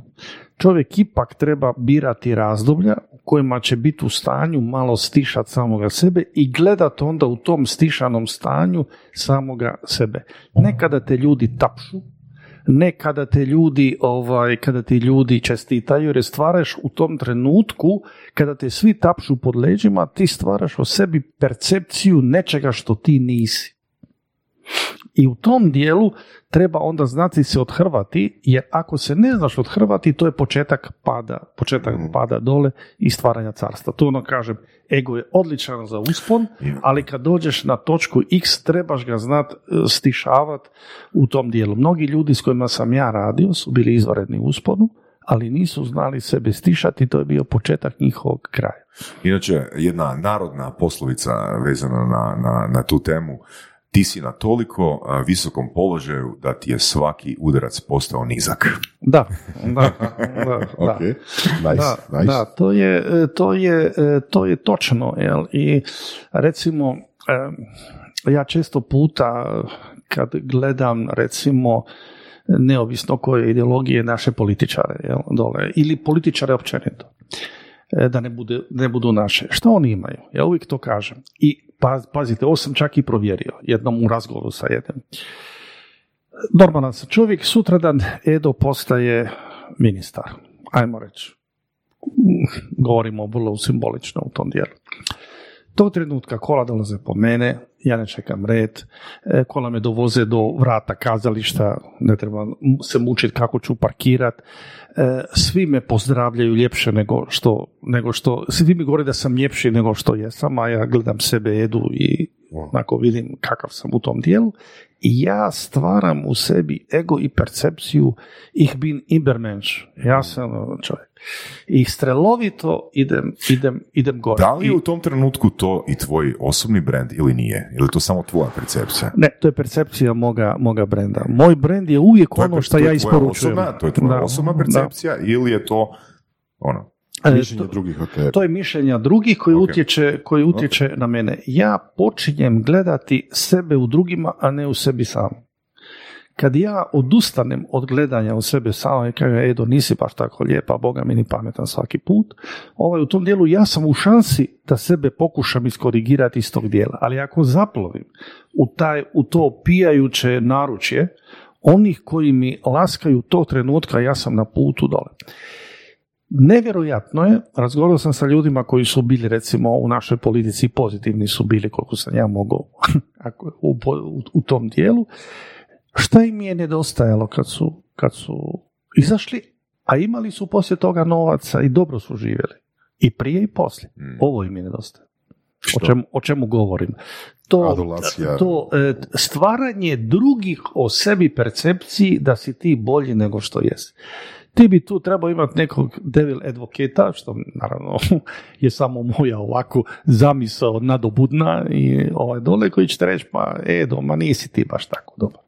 Mislim, dobar ono- si, ti si naš dragi prijatelj i u tom smislu i tako dalje, ali nemoj o sebi misliti imaš ti i tih i tih svojih uh, lapsusa u Ti tom pričaš, pričaš o tome... Ja sam imao jednoga koji mi to znao govoriti, tako da u, u, u jednom razlogu. Pričaš o tome na način, možda sad fakat čitam misle, ali pričaš o tome na način koja si fakat ono, udario u zid, barem jednom. Pa da. Da, da, da. I ja mislim da to bez udaranja u zid, bez udaranja u zid, da ti nikad to ne možeš, da ti to nikad ne možeš shvatiti. I da to udaranje u zid ili e, kaže se da ti da ti postaneš svjestan nečega tek kad izgubiš nešto. mm. Dakle, ti kad dođeš do toga, ti ne možeš, ti možeš slušati predavanja, onda će ti biti odličan put u tom dijelu, onda će ti biti poticaj za tvoje razmišljanje ali pravu težinu nečega, pravu težinu nečega ti dok ne padneš na dno pa se odbiješ prema gore, ne možeš, ne možeš shvatiti. Jer ti kada si u usponu, ti kad si u usponu ne gledaš ništa oko sebe poznate, ono, kad već govorim o narodnim poslovicama, pazi kad se uspneš, moraš sretati one koji si, koji si na prolazu dole koji si gazio kad si išao gore.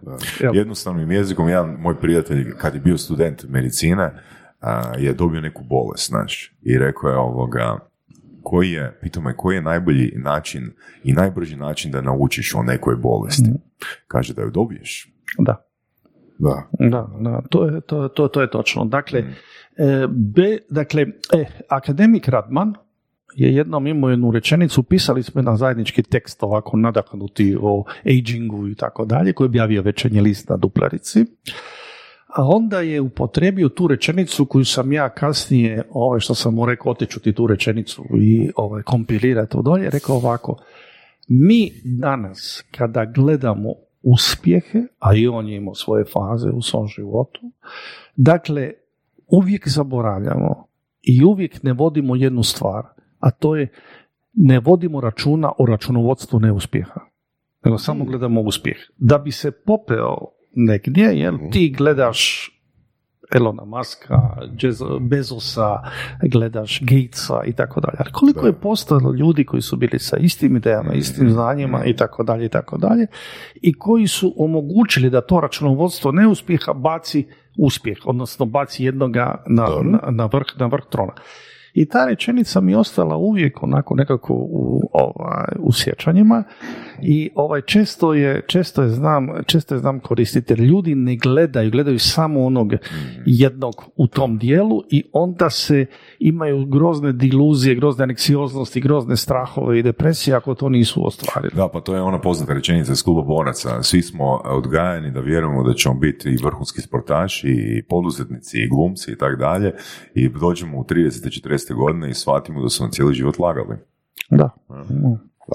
Ja sam još možda drugo pitanje, to je odličan primjer i super citat, a, ali da li ovo tu, mislim, ok, to da samo mali broj ljudi uspije, vrhunski uspije u nečemu je, ha, više manje normalna stvar. Tvoj primjer, Saša. Tebi je normalna stvar, tebi, tebi meni normalna stvar. Da, ali, a mislim, i lju- ljudima je, mislim, Ali- treba tu pričati tvoj primjer, znači Da. ljudi podsvjesno primjeta recimo kad dođu u knjižaru, on tvoj primjer, doslovno, Stephena Kinga, jel? Mm. Kad ljudi dođu u knjižaru, prirodno im je da vide cijelu policu punu Stephena Kinga, Mm. jel? A postoji tisuće sigurno pisaca koji su napisali ono koliko je i on napisao, za koje niko nikad neće ni znati, jer toliko su malo popularni da nema ih. Jel? Ili recimo u, u klasičnoj glazbi. Znači, od svih kompozitora klasične glazbe ljudi znaju nabrojiti možda četiri, jel, ako se potrude. Znači, Mozart, Beethoven, Bach i Handel, ne znam, koga da sam to još pri- kao primjer, Čekovski. Ali i od njihovih, znači svih kompozitora samo ti su popularni, ali, ali od, njih samih svako zna možda jednu ili dvije stvari. Jednu ili dvije Da ja bih jel. možda tu samo upotrebio jednu rečenicu koja je možda metafizička, ali ovaj, koja bi možda pomo- pomogla u tom dijelu. E, mi u komunikaciji kažemo da je um u stanju e, zabilježiti, registrirati, identificirati i pratiti 3 do 5% relevantnih stvari. 3 do 5% relevantnih. A onda ja to iskoristim pa povežem, pa povežem pa kažem da, 3 do 5% mi vidimo u svemiru, a 3 do 5% imamo iskoristivosti naše sive materije i sivih, i sivih ćelija, što, što, što je rečeno dole. Dakle, uvijek postoji jedna ograničenost koja postoji u fokusu što mi imamo. Jel? Da. Fokus recimo, e, ovdje smo u prostoriji, imamo oko sebe slike. Jel? Svako kroz ovu sliku vidi nešto drugo, a ta slika je realnost. Da. Ta slika je realnost ona kakva je. Međutim, naša realnost je gledanje te slike na način kakvi mi jesmo. Dakle, mi tu gledamo sliku da, da, da. kakva ja jesam, a ne kakva, a kakva je. Što je važno i u brendiranju, i u poslovanju, i odgajanju, i stvaranju. Apsolutno, da. ovaj, dole. Reci Saša, ovaj. Pa ne, ne, mislim, sad smo se dotakli uh, koncepta positioninga, uh, brand positioninga, jer velim, uh, mislim, uh, ok, uh, za vrijeme Mozarta, Beethovena, n- ne znam kako se, ne možemo ono izanalizirati kako su oni postali toliko uspješni, ali ono što je objektivna istina, bilo je puno manje konkurencije. Znači, e, positioning je bilo puno, puno lakše napraviti. Nije bio takav volumen komunikacije, nije bila tolika konkurencija. Čisto primjera radi, ono, kad se spomenuo Stephen Kinga, ima još jedan autor, a, Stephen King za, em, ima svoju nišu, Stephen King za mlade, Stephen King za tineđere, koji se zove R.L. Stein. E, da, R.L. da. Stein je e, čovjek koji je, e, kao pozicioniran Stephen King za tineđere, uz to, znači, on je jedan od najproduktivnijih autora, e, koji je u nekim godinama znao objaviti čak 52 knjige, to je jedna knjiga tjedno. On je doslovno mašina, Da, da, mašina, mašina za pisanje. Na?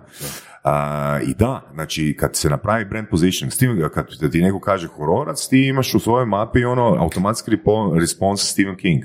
Kad ti neko kaže ono uh, hororac za tineđere, imaš R.L. Stein. Kad ti kaže klasična glazba, imaš Mozart, Beethoven. Na? I danas, znači kako u biti napraviti taj positioning, jer recimo, znači svako ko um, se bavi čitanjem, ima u svojoj glavi ono, znači žanr koji ga zanima, zna nabrojat nekoliko autora. Ali kako se pozicionirati ono danas, recimo baš ono što je Voras rekao, da, je, da ti pišeš vrhunske horor pričice, pa koliko je novca, vremena, networka potrebno, kakav to treba biti trokut ili četverokut, da se ti kroz 20 ili 30 godina uspiješ pozicionirati kao jedan Mozart ili kao Stephen King u pisanju. Ajmo o tome, ali imam još jedan dodatak na to. Izvoli. Ne, ne, e, ajmo o tome malo popričati, ali imam još jedan dodatak na to što si rekao. Ti imaš to Da. Reci. A mogu i odmah. Da, da, da, da. A, sreća kao pojam. Jeli? Da li to znači, ako imamo već svijest o tome da jako mali broj ljudi zapravo uspije na tom vrhunskom nivou, jel? da se moramo pomiriti s tim da postoji koncept sreće. Evo, recimo, sreće u biznisu. Aha, ti govoriš sada o konceptu sreće. Da. Bi sad do... A zato Samo ću malo dodatak na ovo, odgovorit, odgovorit, odgovorit na, na dio šta ja vidim normalno iz svog dijela. Dakle, kod pozicioniranja mi ono kažemo vizija, vizija i misija, jel? E, vizija je ono gdje želimo biti na kraju puta. Misija je kako to ostvarujemo, jel? Pozicioniranje je naše utvrđenje, utvrđenje, odnosno naše identificiranje u moru svega što je. Dakle, gdje smo danas i gdje smo sutra. Brendiranje je put od sadašnje ka željenoj percepciji. I to je stalno. Brendiranje nije, sad smo ga završili. Positioning je dio. Da, uh, positioning je, brand- positioning je dio. Positioning, e, sadašnja percepcija je positioning number, startna percepcija, željena percepcija kuda d- želimo do, doći je, je ovaj ona put kojim težimo, brendiranje je cijeli taj put i tu koristimo sve moguće alate u kojem to djeluje. Međutim, ja uvijek kažem da kad gledam e, e, posao i razvoj marketinga i svega što se što je sa e, marketingom vezano da je najvažniji narativ odnosno sadržaj šta ja pružam i kako to pružam evo dole dakle e, Ali ljud- opet, oprosti sorry, opet je diferencijacija i konzistencija. je a? Je, ali bi ja samo tu rekao i sljedeće. Dakle, e, kad govorimo o, kad govorimo, kad govorimo o narativu, odnosno kad govorimo o tom, o tom dijelu, mi imamo po meni tri kvalitete, jel? Kvaliteta, kvaliteta, očeki, kvaliteta, e, kvaliteta sama po sebi, koja postoji jer neki predmet postoji, znači imam hotel, imam pivu, imam vino, znači kvaliteta proizlazi prva iz tog dijela što je to što iz toga proizlazi. Kvaliteta očekivanja e, proizlazi iz cijene, promocije i načina. Aha, ovo vino košta 10 eura, ovo 100, ovo je promovirano na ovaj način, ovo je promovirano na način. To je kvaliteta. Međutim, ono što je srž i našeg djelovanja kao bića i svega u biznisu što radimo je kvaliteta iznenađenja. Što u odnosu na prve dvije kvalitete ja činim, a da tebe iznenadi jer da nisi očekivao. Ja mislim da negdje u sinergiji ta tri elementa da nastaje nešto. Da li sam ja u tome uspio ili ne. E sad ćemo se malo približiti ovom elementu same sreće. Sreće u biznisu, ja sam mislio da govoriš o sreći u duhovnom, u duhovnom smislu, ali ovo sreća je dole. Da, ako to govoriš, da, dakle, prosto se u jednom trenutku mora poklopiti u sve tvoje znanja, u sve vještine koje imaš, moraju se poklopiti više faktora. Dakle, i prije nas su postojali ideje u ali su se poklopile faktori. Da, građevinska poduzeća su bila tada bez posla, da smo bili opet u jedno bezbrojni kriza i reformi, da su nam trebale devizne substance, da nismo imali novu ideju tada, novu ideju tada i u tom magnovljenju i u tom okruženju, ajmo reći cloudu, što bi rekli danas moderno, različitih tih interakcija sad se pojaviš sa nekom idejom koja na jedan put svjesno ili nesvjesno počinje korespondirati sa nizom tih upitnika koji se pojavljuju kao jedno od mogućih rješenja, a pritom je i privlačan. Niko ne očekuje da ćeš ti krenuti u tom smjeru.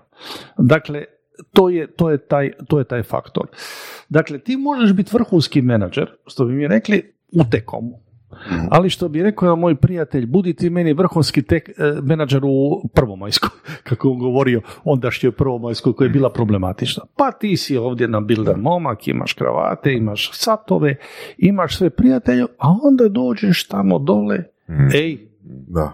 Ono ispred tebe prašuma, džungla, ti moraš odbaciti to odijelo, to odijelo i e, moraš zasukat rukave, uzeti kutu i, i sa samoupravljačima krenut u bitku i boj i onda tek nakon nekog vremena ćeš ti biti u stanju da to, da to, da to napraviš. Sreću treba znati izazvat. To je isto jedna stvar i trebaš u toj sreći znati, znati kada si ti dosegao neke svoje limite. Ja ću reći na jednom konkretnom primjeru iz upravo ovog brodogradilišta koji, za koji su radili ova dva gospodina s kojima smo surađivali dugi niz godina, koji su nas jednim dijelom uveli u dating procese ondašnjeg doba analognog dijela. Dakle, e, vlasnik tog brodogradilišta koji još jedan danas postoji i radi brodove e, Dakle, dakle, broj dva po kvaliteti, po imidžu kvaliteti su vjerojatno jednaki, svi su manje više jednaki, dole i tako dalje, je bio talijanski playboy prije, koji jednog dana odlučio promijeniti svoj život i svoje porodice uzeti neki dio kapitala i ući u najcrniji onda biznis brodovi, a znate što su brodovi, prašine, struganje i tako dalje. Nisu to samo dizajni i lijepe i brodovi dole. I on je nedanpu se promijenio od čovjeka sa svilenim kravatama, dijelima Armani, Boss i tako dalje, neobrijan traperice svaki dan sa svojim ljudima i dignuo je to brodogradilište iz mrtvih. Počeo raditi, počeo je e, raditi ovaj, mislim da su to bili brodovi iz, serije Grand Soleil. Ne, ne, zaboravio sam sada, imam, ispred sebe nije ni važno. I put je preokrenuo to brodogradilište i krenuo je dobro. I on je bio tada majoritetni vlasnik, ovi ostali su bili su bili njegovi prijatelji, suvlasnici i stvarno su napravili brodove odlične kvalitete. Jednog dana ih je iznenadio. On ih je pozvao, ničim izazvan, problemi nisu bili, i rekao ovako. Ragaci, momci, došli smo do određene razine. Došli smo do određene razine. I vi i ja. I vi i ja. Ja sam se odlučio da mi sada uzmemo stručnjaka XY, mm. čim mi se to bio neki Amerikanac koji će doći. Mi ćemo mu dati od sebe svaki, ja, vi i tako dalje, dio vlasništva uz odgovarajuće neke garancije u smislu da se to ispuni na određeno razdoblje, jer njegovo znanje treba sada nastaviti na ovdje da smo mi došli. mm Mi više u tom smislu nismo dovoljni. I to, to je bilo jedno veliki šok za njegov tim, međutim taj taj njegov sudbonosni potez je omogućio da to brodogradilište živi dan danas. Mnoga su, mnoga su nestala dole. Dakle, on je, nakon što je promijenio potpuno svoj život od talijanskog playboya u talijanskog laboratoreja pravoga i nakon što se uspeo na stepenicu ustanovio da njegovo znanje više nije do, a bio još uvijek mlad. Da. I on bio star, mlad, vitalan, relativno čovjek srednje dobi je bio. Da se razumijemo i to mu je omogućilo da dan danas to brodogradilište i postoji i nastavlja dole. Do, kasnije su došli drugi ljudi i druge stvari. Ali on je izazvao novu sreću prema, prema, prema, prema mojoj definiciji. Osobno, ovo kad govorite, inače sad samo malo metafizike i ezoterije dole. Ja smatram inače po nakon što sam pročitao puno knjiga, razgovarao s puno ljudi, meni je trebalo da shvatim puno tih procesa i tako dalje, smatram da čovjeka danas, nas kao osobenost, vrlo teško je sada, da li sam se izrazio, ali recimo da osobu Edvina Jurina, Sašu Orasa ili bilo koga drugog, jel, čine tri elementa, tijelo, personalnost i duša. Jel? Tijelo je naša pojavnost. Jedna od pojavnosti koju imamo u tim svjetovima, personalnost je ono što u ovom sadašnjem svijetu mi ispunjavamo, a duša je vjerojatno puno kompleksnija, duša Voras, duša Saša i duša koja se možda kroz svoje povijesti manifestira u različitim pojavnim oblicima. Negdje je Saša faraon, a negdje je Saša uh, radniku pezen, dole. Isto tako vrijedi za Vorasa i za, i za Edvina dole. E sad je sreća bi po meni bilo jedan tvoju mogućnost svakodnevnog propitivanja i, i, i, i sagledavanja i osjećaja koliko si ti zadovoljan sa onim što imaš, jel? E, sa onim što imaš u odnosu na ambiciju koju si u svojoj percepciji, percepciji stvorio. Jer ja mogu biti u St. Moricu, mogu biti u Dubaju, a mogu biti, boga mi, u kafiću u, na Jarunu i čitati knjigu. Da li će mene što je to Dubaj ili St. Morici ispuniti takvim zadovoljstvom kao što možda u tom trenutku ovaj osjećaj koji je. Dakle, ja se mogu svugdje osjećati i sretan i nesretan istodobno. Da. Zavisnosti kako se postavim u svom fokusu i u svojim opredjeljenjima prema, prema tom dijelu. Ovo je element osobne sreće, ovdje smo govorili elementu Da, business da, da, luck. da, da, da, ovaj, da, luck, zato sam im da, pitao, da. pitao ovaj, o, o čemu je. Business luck je uvijek vezana i za vrijeme koje to, koje, koje dakle da se vratimo na, na biznis, malo sam sad Da, krenuo u stvari koje nisu pod našom kontrolom, da bilo tako reći. No. Da je sreća u biznisu, biznis lak, više rezultat toga da li su naše nekakve postupci očekivanja u skladu sa onima što ne možemo kontrolirati. Jer mi imamo, recimo, sada to sam sretao i o tome sam isto znao diskutirati, mi imamo ljude koji su dobri u nekom biznisu i sada svi očekuju od tih ljudi da su automatski oni guru i za biznis B. Da. I pokaže se tamo da je to veliko razočaranje. Evo. Ali ne samo to, nego čak i Warren Buffett ima primjer sa cipelama i drugom tvornicom cipela koju je preuzeo i čak unutar svog circle of competence nije uspio. Da, da. Da, tako da, e, tako da su to, ja bih rekao, onaj cloud različitih x, y faktora koji u jednom trenutku tvoja ideja probija ili ne probija.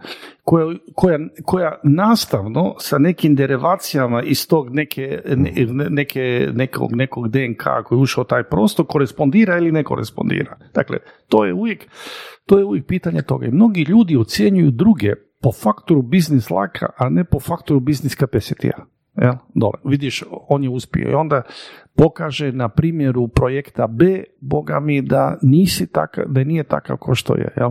Ko što danas, ja često puta znam reći, e, primijetite recimo u osobnom životu, jel, ljudi se sjate oko sportaša, jel, od njih očekuju mesijanska razmišljanja. On je sportaš, on ima nešto što se zove sportska inteligencija. Maradona je imao sportsku inteligenciju jer je mogao u datom trenutku vidjeti igrača u prostoru, u svojoj viziji gdje on još nije bio pa je lopta krenula. Međutim, u osobnoj inteligenciji Maradona je bio vrlo problematična ličnost. Da. Njegova osobna emotivna inteligencija su bili niske. I sad ne možeš ti očekivati od Maradone da ti govori o, e, o sukobu Ukrajina-Rusija, nego možeš govoriti da ti samo kaže o svom meču protiv Engleske. E, mislim, e, e, tu ljudi, tu ljudi radi dole. I sad ljudi vole biti, pardon, samo još ovo da pocrta, ljudi vole biti, da, dive se i povlađuju nečemu u stvari što najčešće ne stoji. Normalno ima inteligentnih sportaša koji su dobri biznismeni i tako dalje i tako dalje, to je, to je druga stvar. Ali ovo je najčešće, evo jedan primjer Da. koji sam u životu proveo, vidio i na svojim primjerima doživio i onda poslije toga ljudi dožive razočaranje jer on promatra drugu vrst inteligencije koja je Totalno, totalno istina. Jedna stvar, to bi povezao paralelu sa a, općenito konceptom idola. Nekom je ide- idol sportaš, nekom je idol, ne znam, pjevač, rocker, a, Kardashiani, ali tako dalje. Opet, ista stvar, naravno, što smo sad rekli. A druga stvar koju bih rekao, um, ovo za neuspjeh u određenom području, odnosno uspjeh u prvom području, pa neuspjeh u drugom području.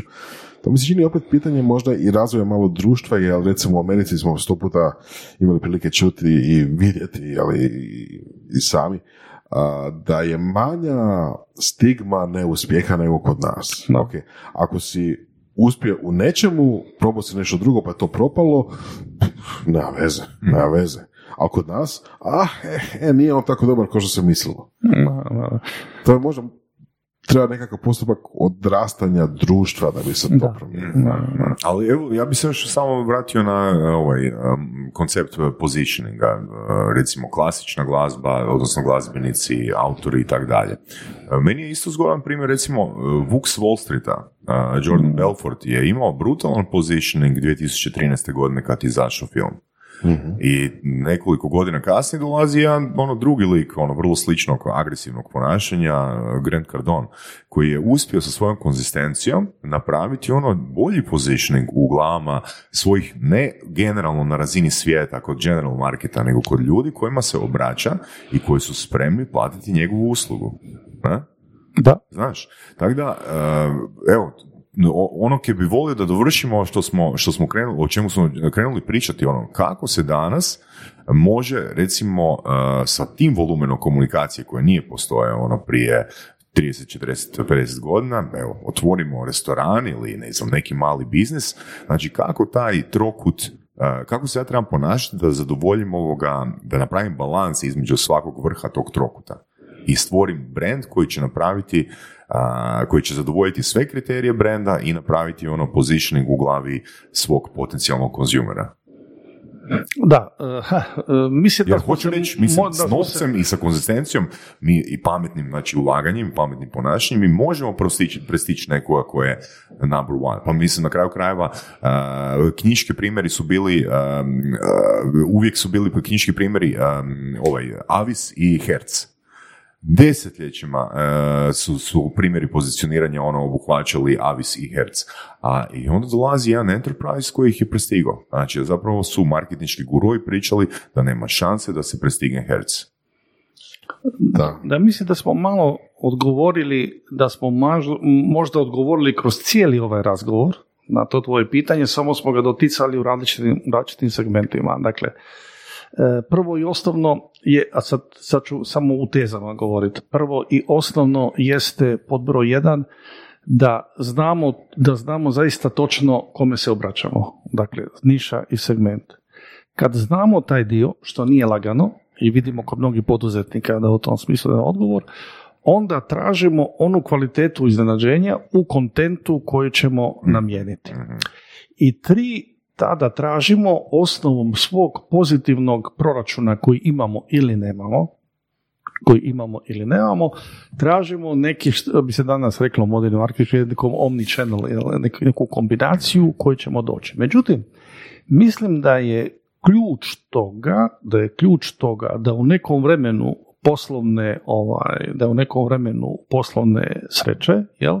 da imamo i povoljno okolje, mhm. da povoljno okolje u tom dijelu i ključ je po meni da gradeći stvari ne samo kroz jedan pravac, nego kroz više pravaca, mi stvorimo neko vlastito pleme, pleme, pleme koje, će, koje ćemo strpljivo graditi. To je prvi krug, drugi krug, treći krug interakcije između svega toga da bi na koncu prema meni došli do najvrijednije komu, najvrijednije komunikacijskog kanala koji postoji od vijeka koje čovjek zna, a to je word of mouth ili usmena predaja. Danas kad pogledamo, kad pogledamo značajan dio 20-30% dolazi od word of mouth, ok, on dolazi oni koji su te iskušali i on dolazi oni koji su od tebe pročitali, negdje se generira, odnosno od, od tebi su negdje iskomunicirali.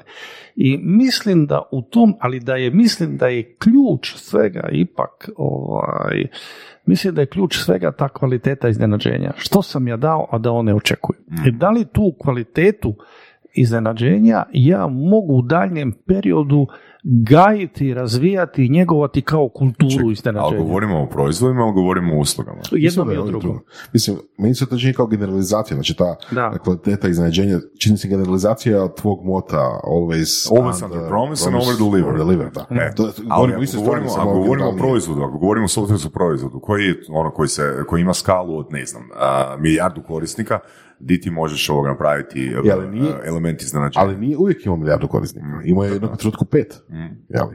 I još tih pet našao nešto što je baš unikatno, neviđeno ili lijepo ili korisno na neki drugi način što se očekivao. E, znači, u biti element iznenađenja treba biti što? Kvaliteta iznenađenja. Samo, kvaliteta iznenađenja, znači, je to u biti marketinška komunikacija jer ja ću dati samo jedan primjer, ne znam da sam na tragu ovoga, ovoga o čemu pričamo, čisto jedan primjer, recimo proizvod Remarkable, imamo ga i ti i ja, čak se i Eda zagrio ono kad je, kad je vidio, i uglavnom, znači ja sam kupio Remarkable 12.10. godine i drugi dan je već stigao mail, znači kad nakon što sam dobio invoice, stigao je mail da zapravo počinju naplaćivati software.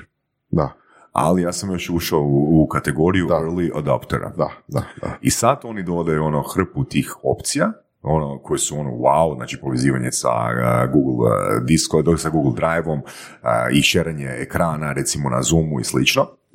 E sad, ja sam to doživljavao kao kupac, sam taj Remarkable doživljavao kao nešto sasvim normalno. Znači, ok, sviđa mi se proizvod, idem ga kupiti. Ali već drugi dan se dogodio taj element iznenađenja gdje sam shvatio, wow, pa ja sam uštedio 10 dolara mjesečno. Da, da. Znači ja sam early adopter zapravo, znači svi koji sad uzimaju Remarkable, znači moraju godišnje izdvojiti ono, ajmo reći 800 kuna da bi uopće koristili ono so- software as a service, ne, da. znači da bi to, da bi uopće, znači mi smo, meni je to iznenađenje bilo, wow, kako sam dobro prošao. Može biti, može biti. Znaš. Ali te nije više iznenadilo te mogućnosti koje ti nude? Mm, Zapravo od njih sam podrazumijevao. Aha. Njih sam podrazumijevao jer sam ja mjesecima bio u customer journeyu, hoću li ili neću, hoću ili neću, pa, pa dobro, k vragu, ono, toliko ti je cool taj Da, gadget, da, da, da. da, ono, više ne mora razmišljati jer ono, u glavi trošiš više svog vremena nego što to košta. Da. Znaš, da. I to je bilo ono, wow, to želim, ok, znači, dobro sam upoznat s proizvodom koji kupujem i onda još dobim taj ekstra velju, ekstra value je bilo, ok, ja ne moram plaćati mjesečni uh, subscri- subscription fee i onda dodatna iznenađenje ovo o čemu Edwin priča je, ok, sad vam uvodimo još opciju Google Drive-a, sad vam uvodimo još opciju uh, šeranja ekrana. Znaš, Mislim da, mislim da to to. Znači, ali, to, ali ja bi to rekao da su dvije različite stvari. Znači, dvije različite kategorije. Iznadilo te dva put. Prvo tome što si uštedio pare, a drugi put što imaš to sve nove stvari. Ali, ja bih rekao da su to dva iznenađenja. E sad, da li ta iznenađenja trebaju dolaziti kvartalno, da bi ovo što mi sad E, pričamo, to da, je da sad bi ovo što mi sad pričamo, ono zapravo imali još je- moćni word of mouth. To je za pitanje koliko su, koliko su I to korisnici podsjeća, to raznaženi. podsjeća na Andyja Kaufmana, uh, film Man on the Moon, koji kaže ono, u jednom trenutku, ok, sad su ljudi navikli na moj obrazac, znači znaju da ću ih zavaljati. I ja sad, znači ne znam kje da više napravim, ono, jedino kje mi pala na pamet je da insceniram vlastitu smrt. I onda onak igrom slučaj ili ne, Da. Jer, jer onak im- imali iznenađenje, a mislim, nema, nema iznenađenja ono u nedogled, ili možda ima. Koliko možeš ti u nekom okviru, ono, znači imaš dosadan proizvod poput laptopa, ajmo reći, koliko ti možeš e, kvartalno iznenađivati svoje korisnike? Da, to je pitanje, to je pitanje poznavanja tih korisnika. I to je pitanje po meni finog, finog upravljanja. Ja sam shvatio socijalne mreže na jedan drugačiji način, e, društvene mreže, u odnosu na analogne pristupe koje smo imali. Dakle, ja to počesto kažem, e, ja bi to upravljanje nekim brendovima, kao što sam tamo dole naslovio, ja bih e, sofisticirao to u smislu zapovjednog centra za brendiranje, u kojem bi imao ekrane i u kojem bi pratio doslovce, doslovce bi pratio javljanja po spolu, po interesu, po odgovorima tako dalje i gledajući iz tog prostora ja bih već možda kroz e, sadržaje iznenađenja ili ne, zavisno u tom dijelu, uspostavljaju za svaku dimenziju segmenta neku drugu priču. Neku drugu priču, neku drugu prinađenja. U stvari, e, To je- stvarao bi njihove paralelne svjetove. Ja, znaš koji je problem, mislim, kak ja razmišljam? Iznenađenje je super jedan put, super je dva put, ali kad ti stalno iznenađuješ ljude, ljudi se naviknu na taj obrazac i doživljavaju to kao normalno. Da, to, Znaš, Ili- treba biti da, izrazito... to je kao kod treba ovisnika biti- kad uzime opijate. da, mislim da treba biti izrazito ono, Da. točno, da, da, da, inovativan oko toga, jer nešto što meni iznenađenje, možda je njima sasvim normalno, znaš, I to je sad, mislim, očekivanje. Znači ono što je meni over delivery, Da. njima je možda čisti delivery. Da, znaš. da, da, zato što su ja sam, navikli već, ja sam se prije, ja sam se prije, on daću svoj osobni primjer, ja sam se prije fakat mučio oko svih svojih polaznika. Znači kad bi postojala neka najmanja nejasnoća, ja bi njih znao nazvat telefonski. Sad sam mislio na tom volumenu ljudi koje ja sad trenutno imam. Znači ja bi samo mogao NLP raditi, kužiš, a, u, u podršku u smislu. Ja bi nazvao i sa svakom osobom bi prokomentirao, prokomentirao gdje je bila, ajmo reći, rupa u strategiji, zašto nešto nije funkcioniralo, da pokušam dati ono iz više perspektiva odgovor. E sad, da li to polaznik cijeni ili to polaznik ne cijeni? Polaznik kad plati određenu cijenu, mi se, o, pa da, pa to je ono, znači, standardna usluga. Jer to nema sa čime usporediti. Da, ali e, e, e, e, malo ću otići u drugu dimenziju, neću sad direktno govoriti u tom dijelu. Ja smatram da e, uvijek mora postojati e, neka energija u prostoru. Energija u prostoru koju čovjek emitira, emitira kroz riječi, dijela i tako dalje. Znači to kroz riječi. jel? E, dugo mi je trebalo da dođem do nekog vlastitog poimanja one poznate riječi iz, e, iz e, evanđela. Jel? U početku bijaše riječ, riječ bijaše, riječ posta, bijaše uz Boga i riječ postaše Bog. To je ta rečenica. Ako mi ništa ne radimo, onda to odumire. To je cvijeće koje ne zalivamo. Ne smijemo ga previše zalivati, ne smijemo ga premalo zalivati. Počesto imamo neke rituale oko svega toga. Mi sve što radimo moramo zalivati. Možda kad se postavimo prema tome, pa smo, postavimo se kao da smo na, na zapovjetnom dijelu nosača aviona, jel? imamo šifru skipper, jel dole. Mi tada du, dakle, razlika svakog zapovjednika je da će sam znati on odrediti vrijeme, tempo, brzinu i tako dalje i tako dalje. Mi ne možemo biti pametni generalno mi poznavajući te segmente moramo i sami sa sobom voditi neki challenge da gledajući ono što dobivamo u odgovorima, u reakcijama, pretačemo ili u nereakciju ako mislimo da smo over communicate ili pretačemo u, u akciju ako, misli, ako mislimo da smo under communicated u, u, tom smislu. I nema tu, to je poput jedrilica, jel? Ti si na moru i da biš došao do cilja nikad ne ideš pravo, pravocrtno, nego ovisno o vjetru ideš lijevo, desno, lijeve i desne uzde i na koncu skiper procijeni da u datom trenutku će stići do cilja. Ali drugi skiper koji ide s njim u match racingu, jel, on može procijeniti da mu prvi uzima vodu, što mi kažemo, on mu vjetar, i on ide, pa on se odmakne od njega, ide potpuno po dijagonali na drugu stranu, nadajući se negdje da će doći do nekog side vjetra koji će ga u ovome dijelu kad se okrene dok on ove dole dovesti do tog cilja. nema generalne formule tu. Svako jedrenje je priča za sebe. Nema, Brajko, mi ćemo uzeti sad ovaj kurs. Pa ali, ali ono što je postojano je misija i vizija. Da. Pardon, vizija. Vizija, vizija. Znači vizija je ista. Da. Pozicioniranje znači gdje ono želimo biti na kraju puta uz viziju. Jel? Malo bi uveo još pojam vremena. Ja, čini mi se možda da je moderni način života previše ha, su teško reći previše, fokusira na ROI. Znači, ok, ajmo otvoriti restoran, ali ajmo da on bude profitabilan u, ne znam, 6 mjeseci, 12 mjeseci, ali tako nešto. Ajmo napraviti startup i očekivati da on, ne znam, zauzme cijeli svijet za 12 mjeseci. opet, nekad nije bilo tako nekad je to bilo puno sporiji proces. Koliko je vam recimo u akciju trebalo da stvorite ono baš, što bi rekli, jaki, jaki brand, odnosno ne brand, nego jaki promet, ajmo biti konkretni, promet da, ono, Da li projekt bio uspješan ili ne, na manjim rezultatima i na manjim frekvencijama smo vidjeli nakon godina dana i pol. Međutim, onaj, ona, ono pravo, ono pravo i snažno jedrenje smo dobili nakon 3,5 do 4 do 4 do 5 godina. Mi imamo tu možda čak i neka pravila po tom smislu. Mi vidimo da recimo se brendovi definiraju ili ne definiraju u informatici ili telekomunikacijama 3 do 6 3 do 6 mjeseci. Da. Brendovi vezani za fast moving consumer goods godinu dana, godinu dana i pol. Brendovi malo jače kategorije vezane za hotele, čvrste objekte, rezorte i tako dalje, 3,5 do 3,5 do 4 godine, 5 dok izrastu. Dakle, sve to zavisi o frekvenciji, o frekvenciji samoga proizvoda kako on frekventira sa svojom publikom. Ali to je malo iznenađuje. Iznenađuje me to da je ACIO, na primjer, da uzmem kao primjer, 3,5 godine treba da bude baš nešto da bude baš jaki proizvod, jaki biznis. Uh, bi to što bi danas vjerojatno trebalo isto toliko. Jel da? Što danas? Danas bi vjerojatno trebalo isto vremena. Pa, znači, očekivao bi, očekivao bi da u tom primjeru da je trajalo 10 godina, a ne 3,5. Da, 3,5, 4 godine mi smo već bili dole. Da, 3,5 godine treba, a ne onda. Dobro, mi smo tada to savladavali velikim, velikim entuzijazmom, e, ono što ja kažem entuzijazam Brčko Banović, pa smo radili dva i pol puta više nego što smo trebali. Nismo koristili slobodne dane, godišnje odmore i tako dalje. Ali i danas kad bi pitali nekakav startup kako i zašto je uspio, rekli bi istu stvar. Radili smo 12 sati dnevno ili više, nismo koristili godišnje odmore. Hoću reći, da li se išta uopće zapravo promijenilo?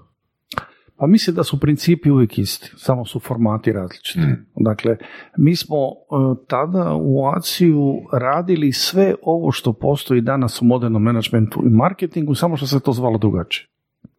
Ali kad bih ja iznio sve te dokumente, a dio toga je iznesen u knjizi Aci Genesis koju je napisao Mladen Gerovac, ovaj povodom 20 i nešto godina, više se ja ne sjećam šta je, pa smo imali tu promociju, u Grand Hotelu Royal u Opatiji, negdje 300 zvanika je bilo koji su s nama to stvarali i tako dalje, došli su radni kraja svijeta i u tome sudjelovali.